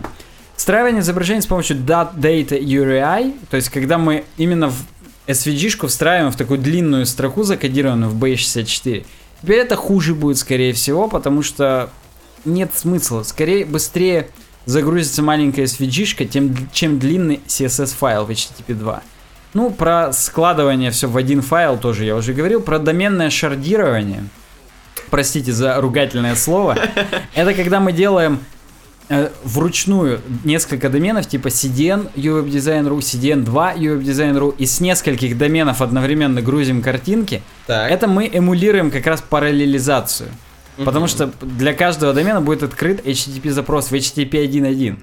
Но в HTTP 2 уже это не нужно, потому что и так все параллельное. Поэтому шардирование лучше убрать, и скорее это только хуже будет. Теперь, когда же переходить? Ну, переходить можно уже сейчас, потому что... А, кстати, здесь написано, что поддержка реализована в последних версиях от тех-то, тех-то браузеров. повторюсь, оно обратно совместимо. То есть, может быть, как-то, конечно, напишите в комментариях, если есть подводные камни, я их пока не увидел. Мгм.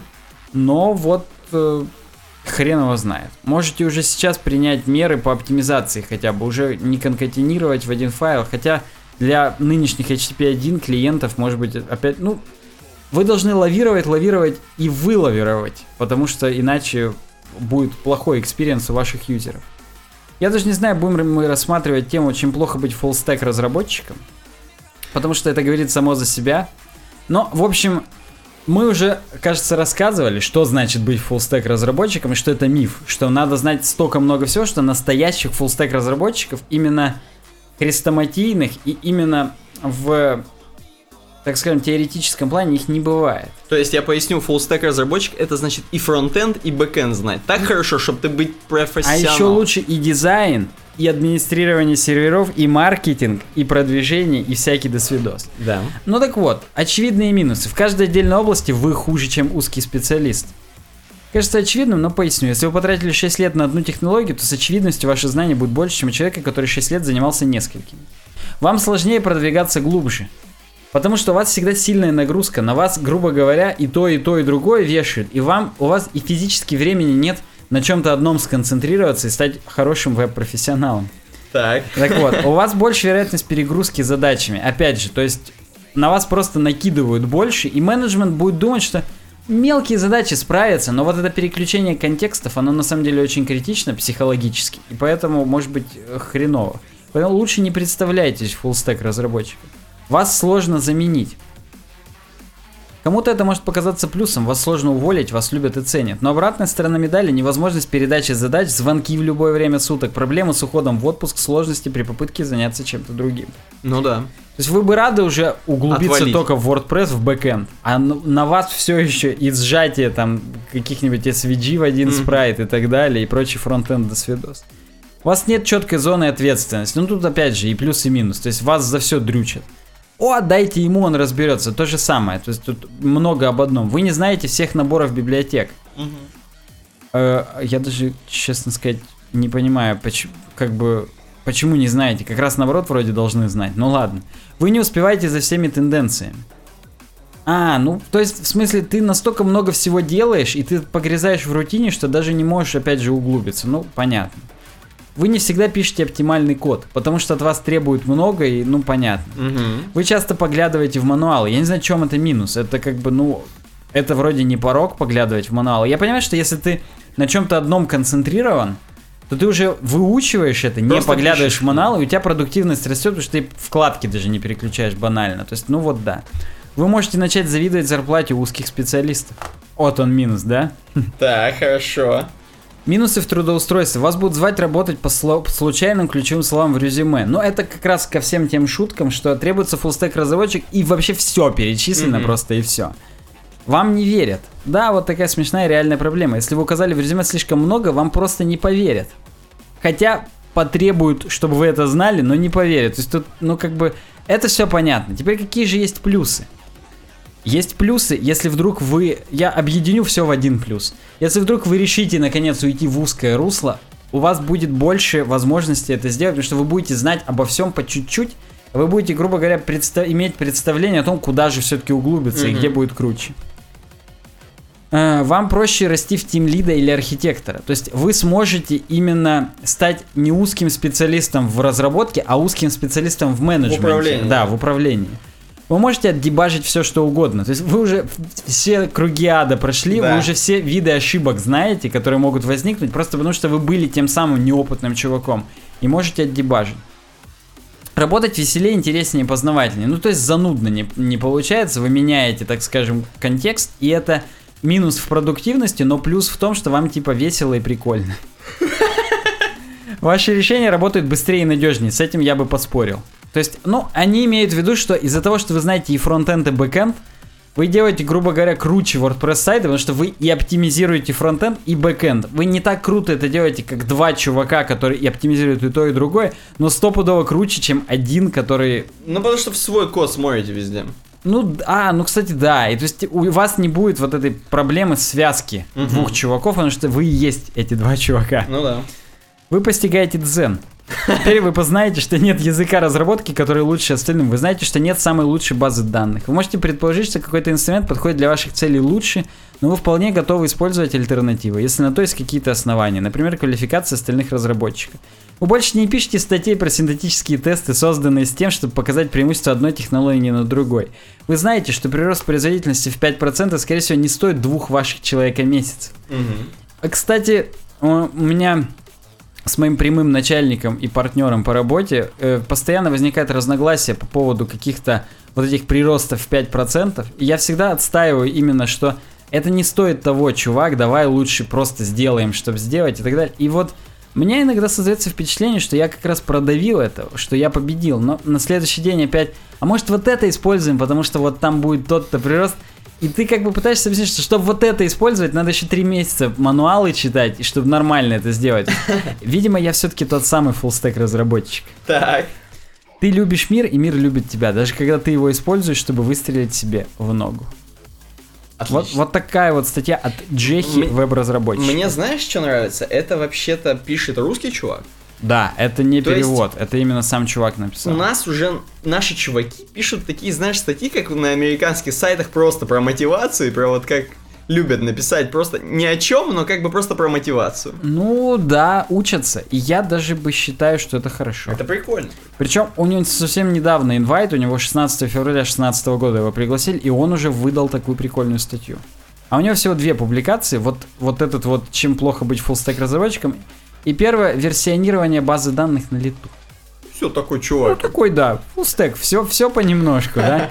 Ну и там у него в песочнице, и там и просмотров мало, и так далее. То есть вот эта статья про чем плохо быть фуллстек разработчиком, она как-то у него более взрослая. И, блин, респект, чувак, если ты нас слушаешь, пиши в комментариях, ты крутой. Так. Следующая статья из рубрики разработки у нас про, опять про единицы измерения, тоже опять от Зелла Лью, я не помню, как правильно у него фамилия там читается, ну, короче, азиат. Мгм. Про Viewport Unit Based Typography, про VH и VV. Oтлично. Percentage of Viewport Width и Percentage of Viewport Height, вот такие единицы измерения. У нас есть их несколько сейчас в CSS, VV, VH, VMin, VMax. Мгм. То есть, грубо говоря, он берет, так скажем, минимальный или максимальный из тех, которые вот эти два присутствуют. Viewport это, опять же, немного фактуры. Viewport это окно браузера, то есть вот если я сейчас окно браузера вот так буду сдвигать, я меняю именно Viewport. Не document, а window я меняю, если говорить терминологией JavaScript. Так вот, и э, когда у нас по полной развернуто, так скажем, да, те- даже не по полной развернуто, а просто, грубо говоря, ширина нашего браузера это 100 ВВ, а высота 100 ВХ. Простите за такие русифицированные. Ну, VW и VH говорить каждый раз это прям... Мы до, до- до утра будем этот подкаст записывать. Поэтому они, эти единицы измерения автоматически высчитываются, исходя из ширины и высоты нашего окна. Казалось бы, круто. Мы можем сделать 50 ВВ, 50 ВХ у компонента, и он вот так будет всегда четверть занимать. Здесь гифка есть. Круто, круто, да не очень-то. Мы здесь статья-то все-таки про типографику. И в типографике, если мы сделаем размер шрифта, вот здесь э, HTML у него 16-20 пикселей, Мгм. и мы у viewport делаем два медиазапроса, а начиная с 6 с 618, начиная с 820. Это типа нам неудобно. Почему нам один раз не написать 3 ВВ? И он меняет здесь сейчас ширину, и текст увеличивается. Вроде прикольно. Но на самом деле уж слишком восприимчиво. То есть вроде ты на сантиметр сдвинул, а у тебя параграф уже как заголовок стал. Ага. И надо, грубо говоря, как-то более высчитывать, более с коэффициентами, ну там 0.25, например. И он здесь нам сразу предлагает для HTML сделать font size и функцию calc использовать, которая у нас в CSS3 появилась. Я не помню, опять же, по поводу э, поддержки браузеров. То есть здесь вот он пишет, что код не работает для всех браузеров. В Safari для Mac не работает calc нормально. Хрен знает, как проверить. У него здесь гифки, то есть не примеры из CodePen, а именно гифки. А, поэтому 2. Но тут скейлится не так критично. То есть а 112% есть базовое, плюс чуть-чуть 0,5 от ширины. То есть плюс какое-то значение мелкое, которое, та-да, он пишет здесь sweet. И он говорит, мы можем же теперь от емов и ремов избавиться, и от медиа-запросов, что все прям типа прикольно. Он говорит, давайте типа сделаем челлендж по поводу нескольких именно H1, там H2 и так далее. Он говорит, вроде все просто, просто умножаем на 2 и все. Но говорит, нет, хочется вот так вот. Ну, у него здесь есть картинка. The correct size. Простите, уважаемые слушатели, но вы знаете, что разработка, она прям такая viewer-friendly у нас получается, для зрителей в основном. А по этой формуле вот такой вот э, э большой слишком получается. Это потому, что проценты от процентов, грубо говоря, появляются. И проценты H1, они уже скейлятся, умножая на проценты HTML. Так. Поэтому нам надо, ну здесь вся математика прям представлена, я не буду уж ее зачитывать. Нам надо сделать так, чтобы было более чувствительно все-таки к какому-то другому, более такому понятному. Короче, он говорит, давайте-ка опять к ремам и емам вернемся.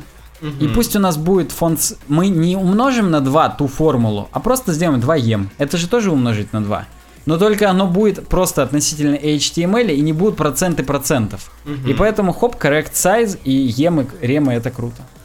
Он говорит, как же нам вертикальный ритм соблюдать? Здесь же будет сползать, грубо говоря. Он говорит, а не будет, потому что у нас же VV и VH только в HTML, а все остальное в емах и ремах, и они, грубо говоря, все равно будут относительно того именно фонд сайза, и, грубо говоря, наши линеечки, mm которые там, допустим, 20 пикселей, там 25, наш вертикальный ритм, он тоже будет скейлиться, и все будет скейлиться вместе с ним, и все супер. Короче, используйте э, калькуляцию с VV и VH на самом теге HTML, то есть на рутовом элементе, а все от него уже скейлите емами и ремами, и это будет даже прикольно.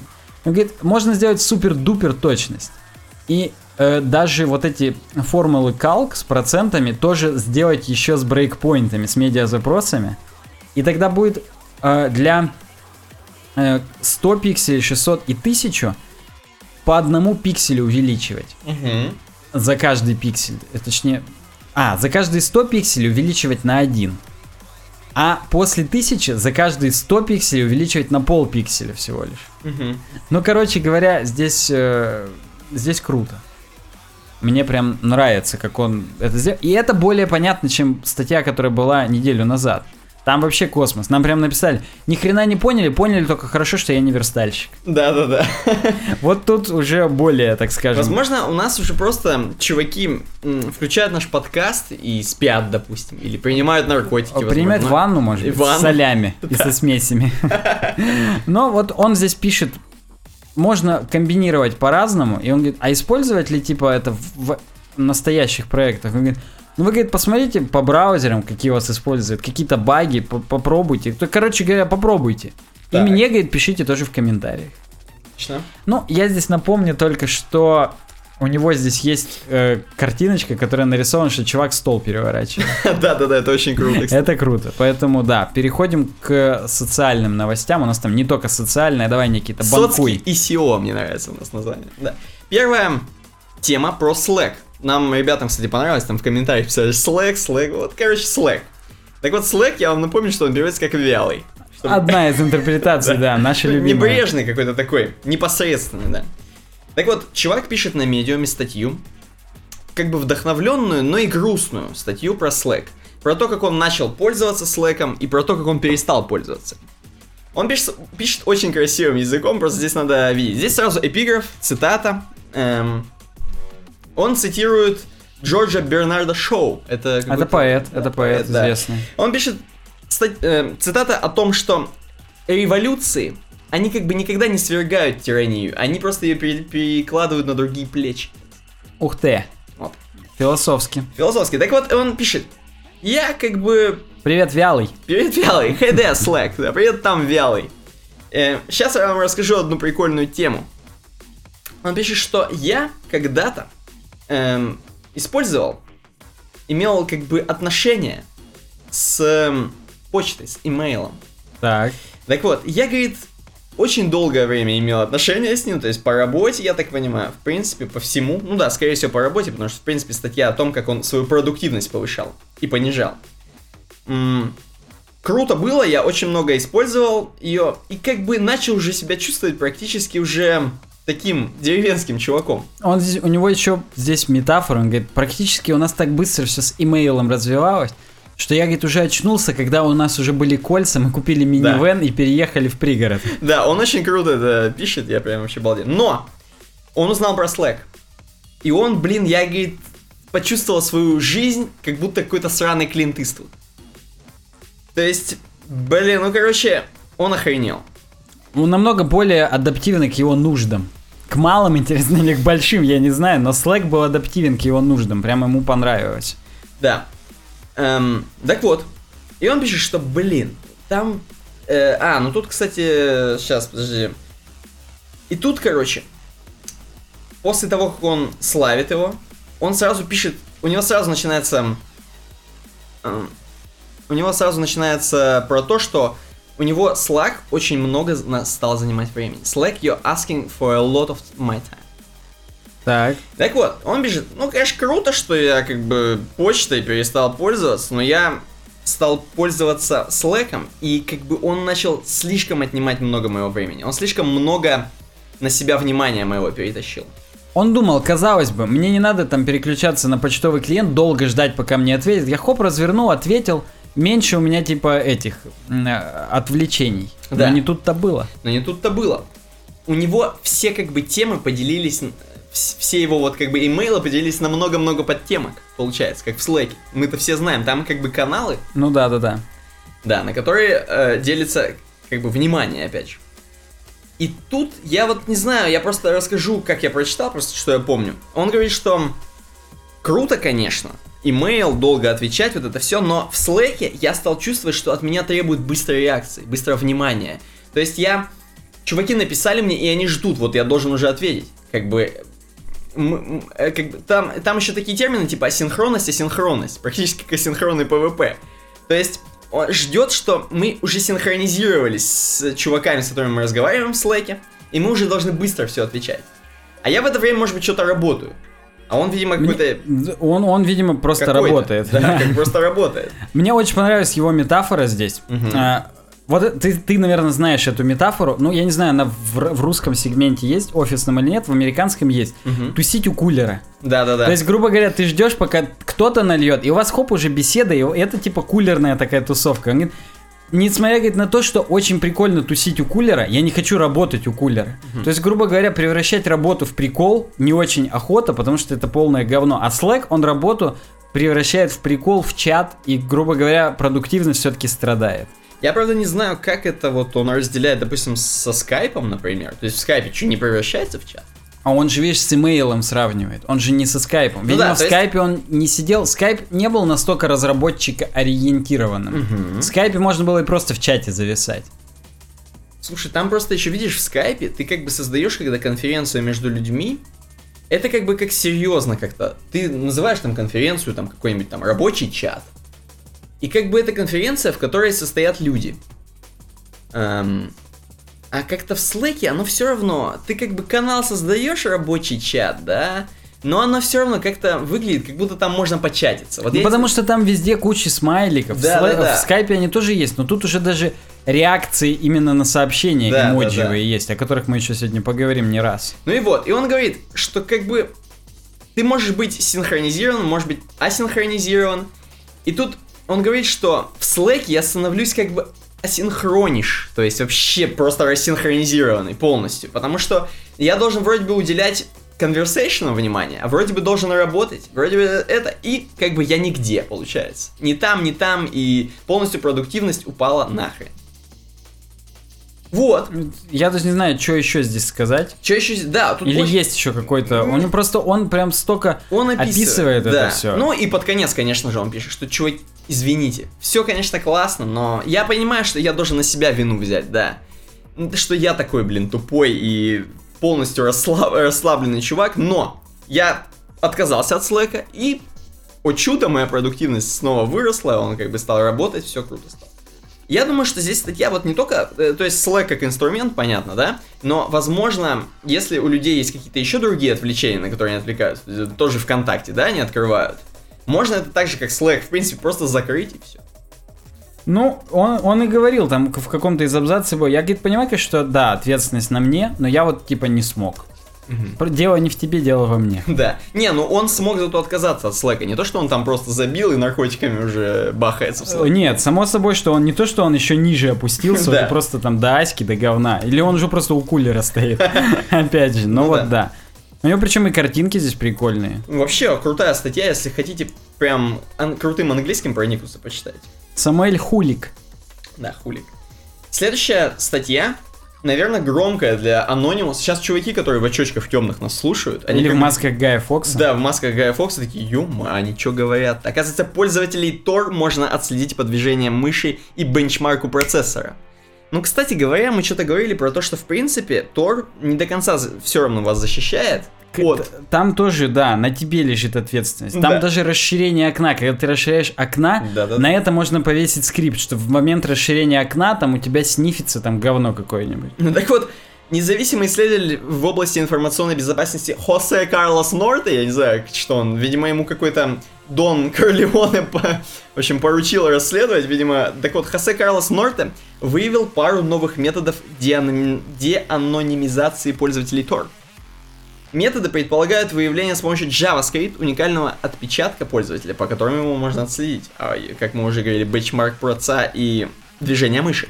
Создатель, создание уникального поведенческого отпечатка, отпечатка опасно для пользователей Tor, потому что данные, полученные при работе в Tor, можно сравнить с данными, полученными при работе с обычным браузером. То есть как будто с какого вы клиента сидите практически. Это не всегда позволит со стопроцентной точностью определить пользователя, но даст некий старт для расследования. Так вот, Роскомнадзор, конечно, утверждает, что использование инструментов обхода блокировок сайтов не является нарушением закона. Поведенческие технологии помогут найти нужного человека, в том числе в обратной последовательности, в Tor из обычного браузера. Да уж. Так вот, короче, он тут пишет, что с помощью JavaScript можно измерить характеристики КПУ, собственно, то есть проца, записать время, необходимое для выполнения задачи, а затем использовать эту информацию как метку компьютера подозреваемого. То есть уже какая-то циферка о вас будет. Что-то там, конечно, это, конечно, еще ничего не понятно, но тем не менее, несколько циферок уникальных для вас будут. И потом вас можно с такой же, с такого же бенчмарка и таким же движением мыши выследить где-нибудь и накрыть. Я, Ты как, я тебе сейчас, у тебя холодок пробежал? я просто как-то даже... А как защититься от А этого? все, Не двигать мышкой? Двигать мышкой, да, да, да. Может быть, двигать мышкой как-нибудь по-другому, я не знаю. Ну, короче, вот так вот, бойтесь. Ну, это теория. То есть Это- хранить везде вот эти отпечатки, это ну просто ну, это жесть. как бы он включил пуск. Так, смотрим. Да, ну да, да. Да. Следующая статья про Google телефоны в поиске. Google телефоны в поиске. Мне, мне очень понравился твой заголовок. Так вот, тем, тем не менее, короче, Google все еще что-то делает со своей выдачей. Они ну, посто- это их право, в принципе. Да. В общем, вот эту органическую выдачу некий чувак, какой-то там непонятно кто, неважно, он зафиксировал, что, оказывается, в выдаче появились телефоны, на которые можно нажать в Google. Так. Вот, и ты Здесь прям... есть скрин сразу. Да, есть скрин, и можно прям сразу позвонить. То есть, Гуглы как бы работают с этой темой, они обрабатывают телефон, который, я так понимаю, нужно все-таки HTML так нормально написать. А хрен его знает. То есть тут... То есть э, хрен его знает, как он будет ловить, но скорее всего это, это вообще... Может быть, он из Google Плюса берет. Если есть соответствующий Google Плюс этому сайту, он берет оттуда телефон. Может, Может быть такое. Да, спок верю в такое. Но это достаточно удобная хренотень. И тут пишет, что это, в принципе, в AdSense уже использовалось, видимо. Можно было уже позвонить из-за рекламы сразу. Хотя Мгм. это, конечно, жесть, но тем не менее. А сейчас уже можно прямо из выдачи. То есть это не рекламные какие-то, а вот если вы все круто оформите, скорее всего, у вас будет телефон. Ну, пока не точно, я так понимаю, только в US-сегменте работает. Ну, вот мы когда про Accelerated Mobile Pages говорили, Так. я смотрел на телефоне, и у нас уже вовсю. А, ну все так. То есть, может, и это у нас уже есть. Я просто не знаю, какой проверить запрос, чтобы кто-то уже оформил это по-человечески. Ну вот да. А кто бы ты думал автор этой статьи? Ну да, автор наш старый друг. А, Барри Шварц уже, я не помню точно, как я его назвал в прошлый раз, бородатый кусок говна, что-то подобное. Ну да, на самом деле мы, конечно, не мы просто практически как чувак его назвали. ну, Да, да, да, да, он прикольный. Уже он мне больше стал нравиться. Так глядишь, и как-то вообще я потеплею. Подружимся, да. Так вот, следующая статья, это как бы мостик в наш WordPress блог. GitHub добавляет эмодзи реакции на всякое. У тебя так написано. Так вот, Так. с webtavern.com, обычно я туда не читаю новости фу-фу-фу, а вот ты обычно читаешь. Но вот с VP Tavern. Э, GitHub now supports emoji reactions for pull requests, issues and comments. Вот такая тема. Короче, я так понимаю, в прошлом месяце Ну, мы обсуждали ту тему, где написали письмо Dear Написали GitHub, письмо, да, они вот. ответили, включили Да. многие там функции. Я так понимаю, они начали больше работать с они комьюнити. по Фил Шиллеру пошли дальше. Пошли дальше. И они, они посмотрели, видимо, на опыт Фейсбука, потому что они добавили несколько эмодзи, которые будут разные обозначать. Вот, но я так понимаю, это все-таки на опыте Фейса. Потому что там также есть, ну, типа, понравилось, не понравилось, всякое такое. Я думаю, тут совмещение между Фейсбуком и Slack'ом. Да. Потому что в Фейсбуке они свое нарисовали, а в Slack'е эмодзи.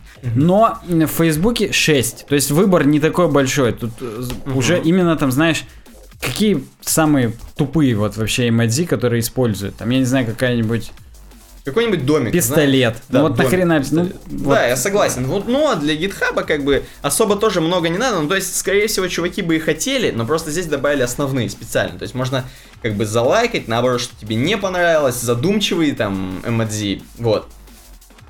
В принципе, то есть GitHub превращается уже более в такую соцсеть. Ну, работать с комьюнити, ты все правильно Работать сказал. И по Чейси Бакли микро пика хрена взаимодействия. А слушай, тут есть еще некая такая диаграммка, я не знаю, как назвать, графичек, на котором показано, как лайкают, как наоборот дизлайкают, да? Я так понимаю, лайкают больше, чем дизлайкают, аж в 700 раз больше, чем А я просто пытаюсь понять, откуда это. И это это? в BuzzFeed. BuzzFeed, видимо, да. И, а как в BuzzFeed это у них реализовано, я не знаю, поэтому... Мгм. Короче говоря, они тоже, видимо, основывались на чем-то, что будут в GitHub использовать больше. То есть не стали всякий бред делать, сделали несколько самых популярных.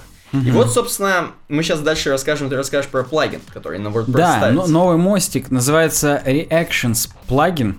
Э, И он именно... Автор хочет в ядро его прям поместить. Так, Не в единую Россию, а в, в- в ядро WordPress. Причем автор наш тоже еще один старый знакомый, Гарри Пиндергаст. так, Прости господи. Практически Радагаст Карий. Да, Гарри Пиндергаст Карий. Че у него там карий, я боюсь. Так, Так, работаем. Emoji Reactions плагин, короче говоря, позволяет к постам добавить эмодзи реакции. И он уже столкнулся, этот плагин, с волной критики. На чем, казалось бы, волна критики основана? Во-первых, на уродском выборе эмодзи. Посмотри. Так, да, вижу. Он просто, он отвратительный, он просто худший.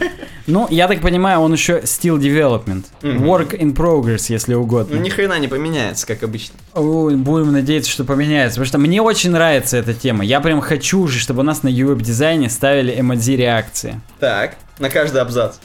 Ну, нет, тут все-таки на пост, но вот да. И кроме этого, все просто пишут, работает только с REST API. Мгм. И нужно, естественно, плагин VP... Так, я сейчас опять будут жаловаться, что я неистово скроллю здесь, а я тут неистово скроллю. Нужен именно плагин VP REST API поставить, чтобы работал в данный момент. Мгм. Так вот, и волна критики сейчас в основном-то не даже не сам плагин говно, а типа, чувак, ты что ты в ядро захотел такое говно добавить? А у нас мы типа делаем сайты вдруг корпоративные, другие юзеры пишут. И там на сайтах э, каких-нибудь заводов арматурных, нахрена вот это вот в новостях? Типа это несерьезно и туда-сюда. И большинству, скорее, ну, люди думают, что большему количеству людей придется выпилить это из ядра, как Мгм. кастомайзер чем э, тем, которые выиграют от того, что это добавлено в ядре. Так, Но опять же, все сходятся во мнении, что было бы круто, если бы этот плагин стал, как бы сказать, стандартом де-факто. Мгм. Что, грубо говоря, или пусть бы он хоть по дефолту выключен был, чтобы был какое-то од- одно решение, Мгм. и никто не дублировал. То есть, чтобы у него был статус основного, но в ядре его не было. То есть, вот как-то так они Так, пытаются отлично. найти компромисс. Ну, переходим. Я уверен, что в Jetpack добавят это потом. Подсмотрят, сделают. Ты, кстати, написала статью Сара Гудинг, а там Джефф, э, собственно, Чендлер, Так. главный по ВТ Tavern. Он в Он там комментариях срётся, отбивается, да. да, да, да. Отлично, ладно, переходим дальше. А здесь пишут, причем там conversation-то такой, где взять вот эти подушечки, которые в заглавной картинке, Да-да-да-да. эмодзи подушечки. И пишет, он говорит, а что-то типа... А что ты начал? Нет, Андреас Нурба вообще спрашивает, ты имеешь в виду попкорн? Не очень понял, причем здесь попкорн. И Джефф отвечает, у меня, говорит, просто в магазине их продают. Отлично, он, походу, еще барыга. барыга. Ну, он не у него, а в его локал моле, но, но тем не менее, да. Еще одна новость в ВП Теверна. Э, Automatic выпускает плагин, пока... Просто вспомнил, что бородатый кусок говна. Ладно. В Automatic тоже, возможно, есть бородатые куски говна, но мы о них не будем сейчас.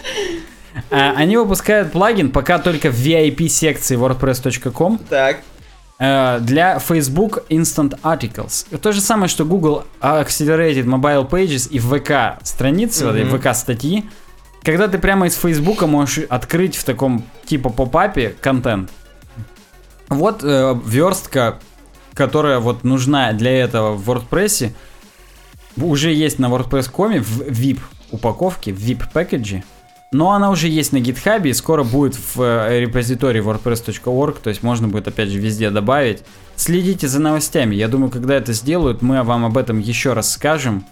Еще одна, так скажем, еще один плагин в копилочку must have, я бы сказал, для сайтов, которые с новостями, с блогами как-то работают. Ну, то есть, да, главный это плюс получается в том, что люди не уходят с твоего сайта, они просто смотрят всплывуху. Нет, главный плюс в том, что сейчас у большинства сайтов это будет, и это будет, так скажем, индикатором понтовости, солидности. Ну да, и, и все будут, ой, что там нас на сайт-то кидает. О. Мы-то хотим, чтобы нам в быстром попапе на Фейсбуке открылось. А он просто еще и быстрее, скорее всего, будет, чем ваш сайт. Поэтому вот, э, да, переходим к блоку научпоп. Научпоп. Немножко так у нас сегодня. Мы не стали вас утруждать сильной темой. Вот мы ее когда-нибудь затронем про фила. Никогда, видимо, не Ну ладно. Но мы ее держим пока в уме. Да. Про Короче, прощание. Сразу. SpaceX на Unsplash. Мы все знаем, SpaceX, ко- команда Илона Маска. Они там запускают ракеты, мы постоянно про них говорим, и вот несколько фоточек. Про- возможно, на практически Илон Маск на свой э, iPhone, возможно, но нет, на какую-то охрененную аппаратуру сфоткали запуски, достаточно красиво выглядит, можно практически на обои себе ставить. Ты как, вот, тебе какая больше всего нравится из шести? П- Latest, которая 87, 87 лайков, самая последняя. Ну, такой, на Да, темном. мне тоже. Хотя, честно скажу, та, которая 7 лайков, которая, так скажем, третья с, с конца. Тоже с- эпично выглядит. Ну, да, там прям контраст из-за того, что облака, а здесь так ярко. Мгм. С мыса Канаверал запуск происходит на Флориде. Мы Да, да. реабилитируемся, мы теперь знаем, как это называется, правильно ставим ударение. Ну и те, кто не знает про Unsplash, посмотрите наш прошлый подкаст, мы там Об- немножко об- рассказали. Да, обязательно. У Unsplash здесь снизу лозунг появился Make something awesome. Охренеть. А у SpaceX здесь лозунг The future of space travel. Все. Будущее space путешествий космических. Ладно, переходим к дальше новостям. Так вот, следующая новость «Китай собирается» называется. Так вот, Китай все что-то собирается запустить в космос 110 ракет за 5 лет. Это охренеть как много, как мне кажется. Хотя Илон Маск уже, по-моему, за пару дней уже столько запустил, ну ладно, и сломал столько же.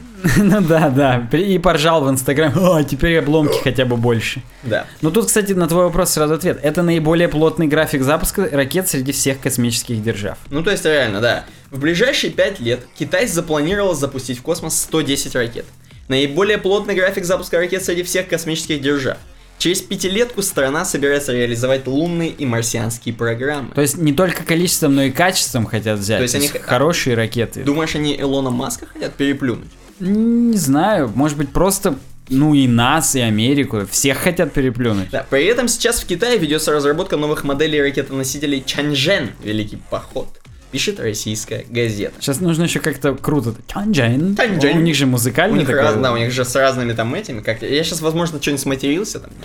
Первый запуск ракетоносителя Чанчжэн-7 запланирован уже на июнь этого года, сообщил заместитель ди- директора Китайского исследовательского института ракетной техники Лян Сяохун, простите, если что. Запуск будет произведен с космодрома Вэньчан, опять же, в южно-китайской островной провинции Ханьнань. Ну, извини, опять говорит Лян Сяохун. Так. Ранее он сообщал, что эта ракетоноситель станет частью проекта создания китайской орбитальной станции. То есть они там уже что-то осваивают. Ну, у них МКС же она наша, русско-американская. Мгм. Вот они хотят китайскую такую же забабахать. Честно говоря, короче, я не то чтобы как бы не верю в нас или там, не, не знаю, еще в кого-то там. Но вот когда-то, не, не так давно, было, знаешь, первая тема. Китай в- уже в космос полетели. И знаешь, такие, блин, ни хрена себе. То есть мы там полетели хрен когда в космос, да? Они вот типа недавно, и это ничего себе, то есть они уже так... А я, мне кажется, они же сильно развиваются. То есть они... Как это не прискорбно констатировать этот факт? Нет, ну, то есть, ладно, окей, но как ни прискорбно, мы так не развиваемся такими семимильными шагами, да. Но тем не менее. Короче, в 2014 году китайцы там озвучили детали своей космической программы на ближайшие десятилетия, то есть они запланировали марсоход, а у них, видимо, не было марсохода еще, то есть они все-таки что-то новое там для себя делают. А у нас был интересный марсоход? Не готов ответить. Не знаю. Также китайские ученые планируют разработать автоматические станции для отправки на ближайшие астероиды. Они уже на астероидах летают. Ну, короче, почитайте, это прикольно, прикольно. Да, здесь есть еще и ссылки. Вот там, где запланированы, там можно посмотреть, что именно запланировано и так далее. Короче, Китай сильно осваивает. Я бы задумался, на Задумался. месте Рогозина и тех, кто украли деньги из космодрома Восточных. Простите за минутку политики. Ну, кстати, знаешь что? Может быть, они зато к нам не пойдут, а они сразу на Марс куда-нибудь. А, ты имеешь в виду, Сибирь все-таки девственно останется? Не будет вода penetration с китайской стороны? Внедрение. Так вот, след- последняя тема у нас на сегодня. Ученые собираются изучить древний кратер места падения астероида на Землю 66 миллионов лет назад. Короче, ч- в чем суть? Мы как бы немножко в древность вернемся. Интересно, а Ученые- вот 666 миллионов лет назад падало что-нибудь или нет? Я думаю, там как раз дьявол родился 666 миллионов. Возможно, да. Причем из этого же кратера. В этом месяце группа ученых собирается начать бурение скважины в кратере Чиксулуп. Я, возможно, сейчас опять что-то не то сказал, но тем не менее. Образовавшимся при падении астероида в конце мезозойской эры. Так вот, самый прикол, что все говорят, что именно из-за этого астероида это одна из причин вымирания динозавров. Вот он мерзавец. Я так Ты вот и прикинь? знал, что из-за него все. То есть, там же были всякие легенды, что они, возможно, там вымерли от какой-нибудь хрени, которая на астероиде была. Возможно, это люди были. ну, Я думаю, тупо из-за ледникового периода замерзли. То есть климат сменился Ну да. из-за этого, и, Да. все. Короче, оказывается, будут бурить не сильно глубоко, как мне показалось, но, возможно, сейчас чуваки, которые бурильщики, поржали, такие, «Пф, ни хрена себе не глубоко, 17 метров, э, вот именно на дне моря, то есть это находится. И будут всякие там известняки вот эти смотреть, а известняк это, мы так понимаем, и кости тоже могут быть. Ну, да? конечно, да, да. То есть, возможно, там найдут какого-нибудь динозавра, возможно, ваш компьютер самый первый. Так вот, да. В процессе бурения будут извлекаться керны. Керн кровавая копыта, возможно. Ух ты. Но он, кстати же, тоже его убили. Его Горош убил. Так что, возможно, его извлекут тоже Минутка. длиной в 3 метра. Да, после этого начнут изучать и более глубокие слои с изучением образцов, извлекаемых по мере бурения. То есть там будут находить всякое. Тут есть э, отличная такая хрень, возможно, из какого-нибудь журнала, какой-нибудь Scientific American, опять же. Да, да, Почему тут нет? есть инфографика, если угодно. Да, ну, в общем, Чиксулуп, все такое. В общем, будем ждать новостей от ученых, посмотрим. Я прям даже считаю, что может какие-то эти Что-нибудь найдут, ну, наконец. новые открытия, что-то прям. Согласен. Я сейчас открою, ты мне скидывал обойку. Да, я тебе скидывал обойку, я тоже ее сейчас все сверну. И я придумал уже. Во-первых, смотри, Ну-ка. вот этот замок это общежитие для всех, так скажем, кто слушает наш подкаст. Вот все фанаты, они вот мысленно в этом замке находятся. А я, вот ты не понимаешь, я так же придумал. Так. Да? Да. Вот видишь, как здорово. Я просто не знаю, мы где здесь. А мы с тобой это просто остальное. То, что... А, мы весь мир, То да? есть они смотрят в окна, да, на нас. Ну, И как бы- мы где-нибудь по реке, вон там в круизном лайнере едем. лодке. Под э, Диксиленд пиво пьем просто и все. Но неважно. А вот справа, смотри, есть, так скажем, такая развилочка, вилкообразная. Да, И это показывает, что все дороги ведут в наш подкаст. согласен. Прям вот ты, как ни возьми, разработка, дизайн, научпоп, а все равно у нас оказываешься у, у старых добрых UWeb дизайн. Подписывайтесь, кстати, на нас в соцсетях, ВКонтакте, в Твиттере, в Фейсбуке, в Инстаграме, в Гугл Плюсе. Подписывайтесь на канал в Телеграме, между прочим, там тоже есть полезная инфа, хотя ну там то, то же самое все, только самое важное. Пишите нам отзывы на iTunes, ставьте звездочки, ставьте лайки на YouTube, расшаривайте видео. И с вами были Никита Тарасов. И Александр Гончаров. Удачного всем дня, пока. Пока.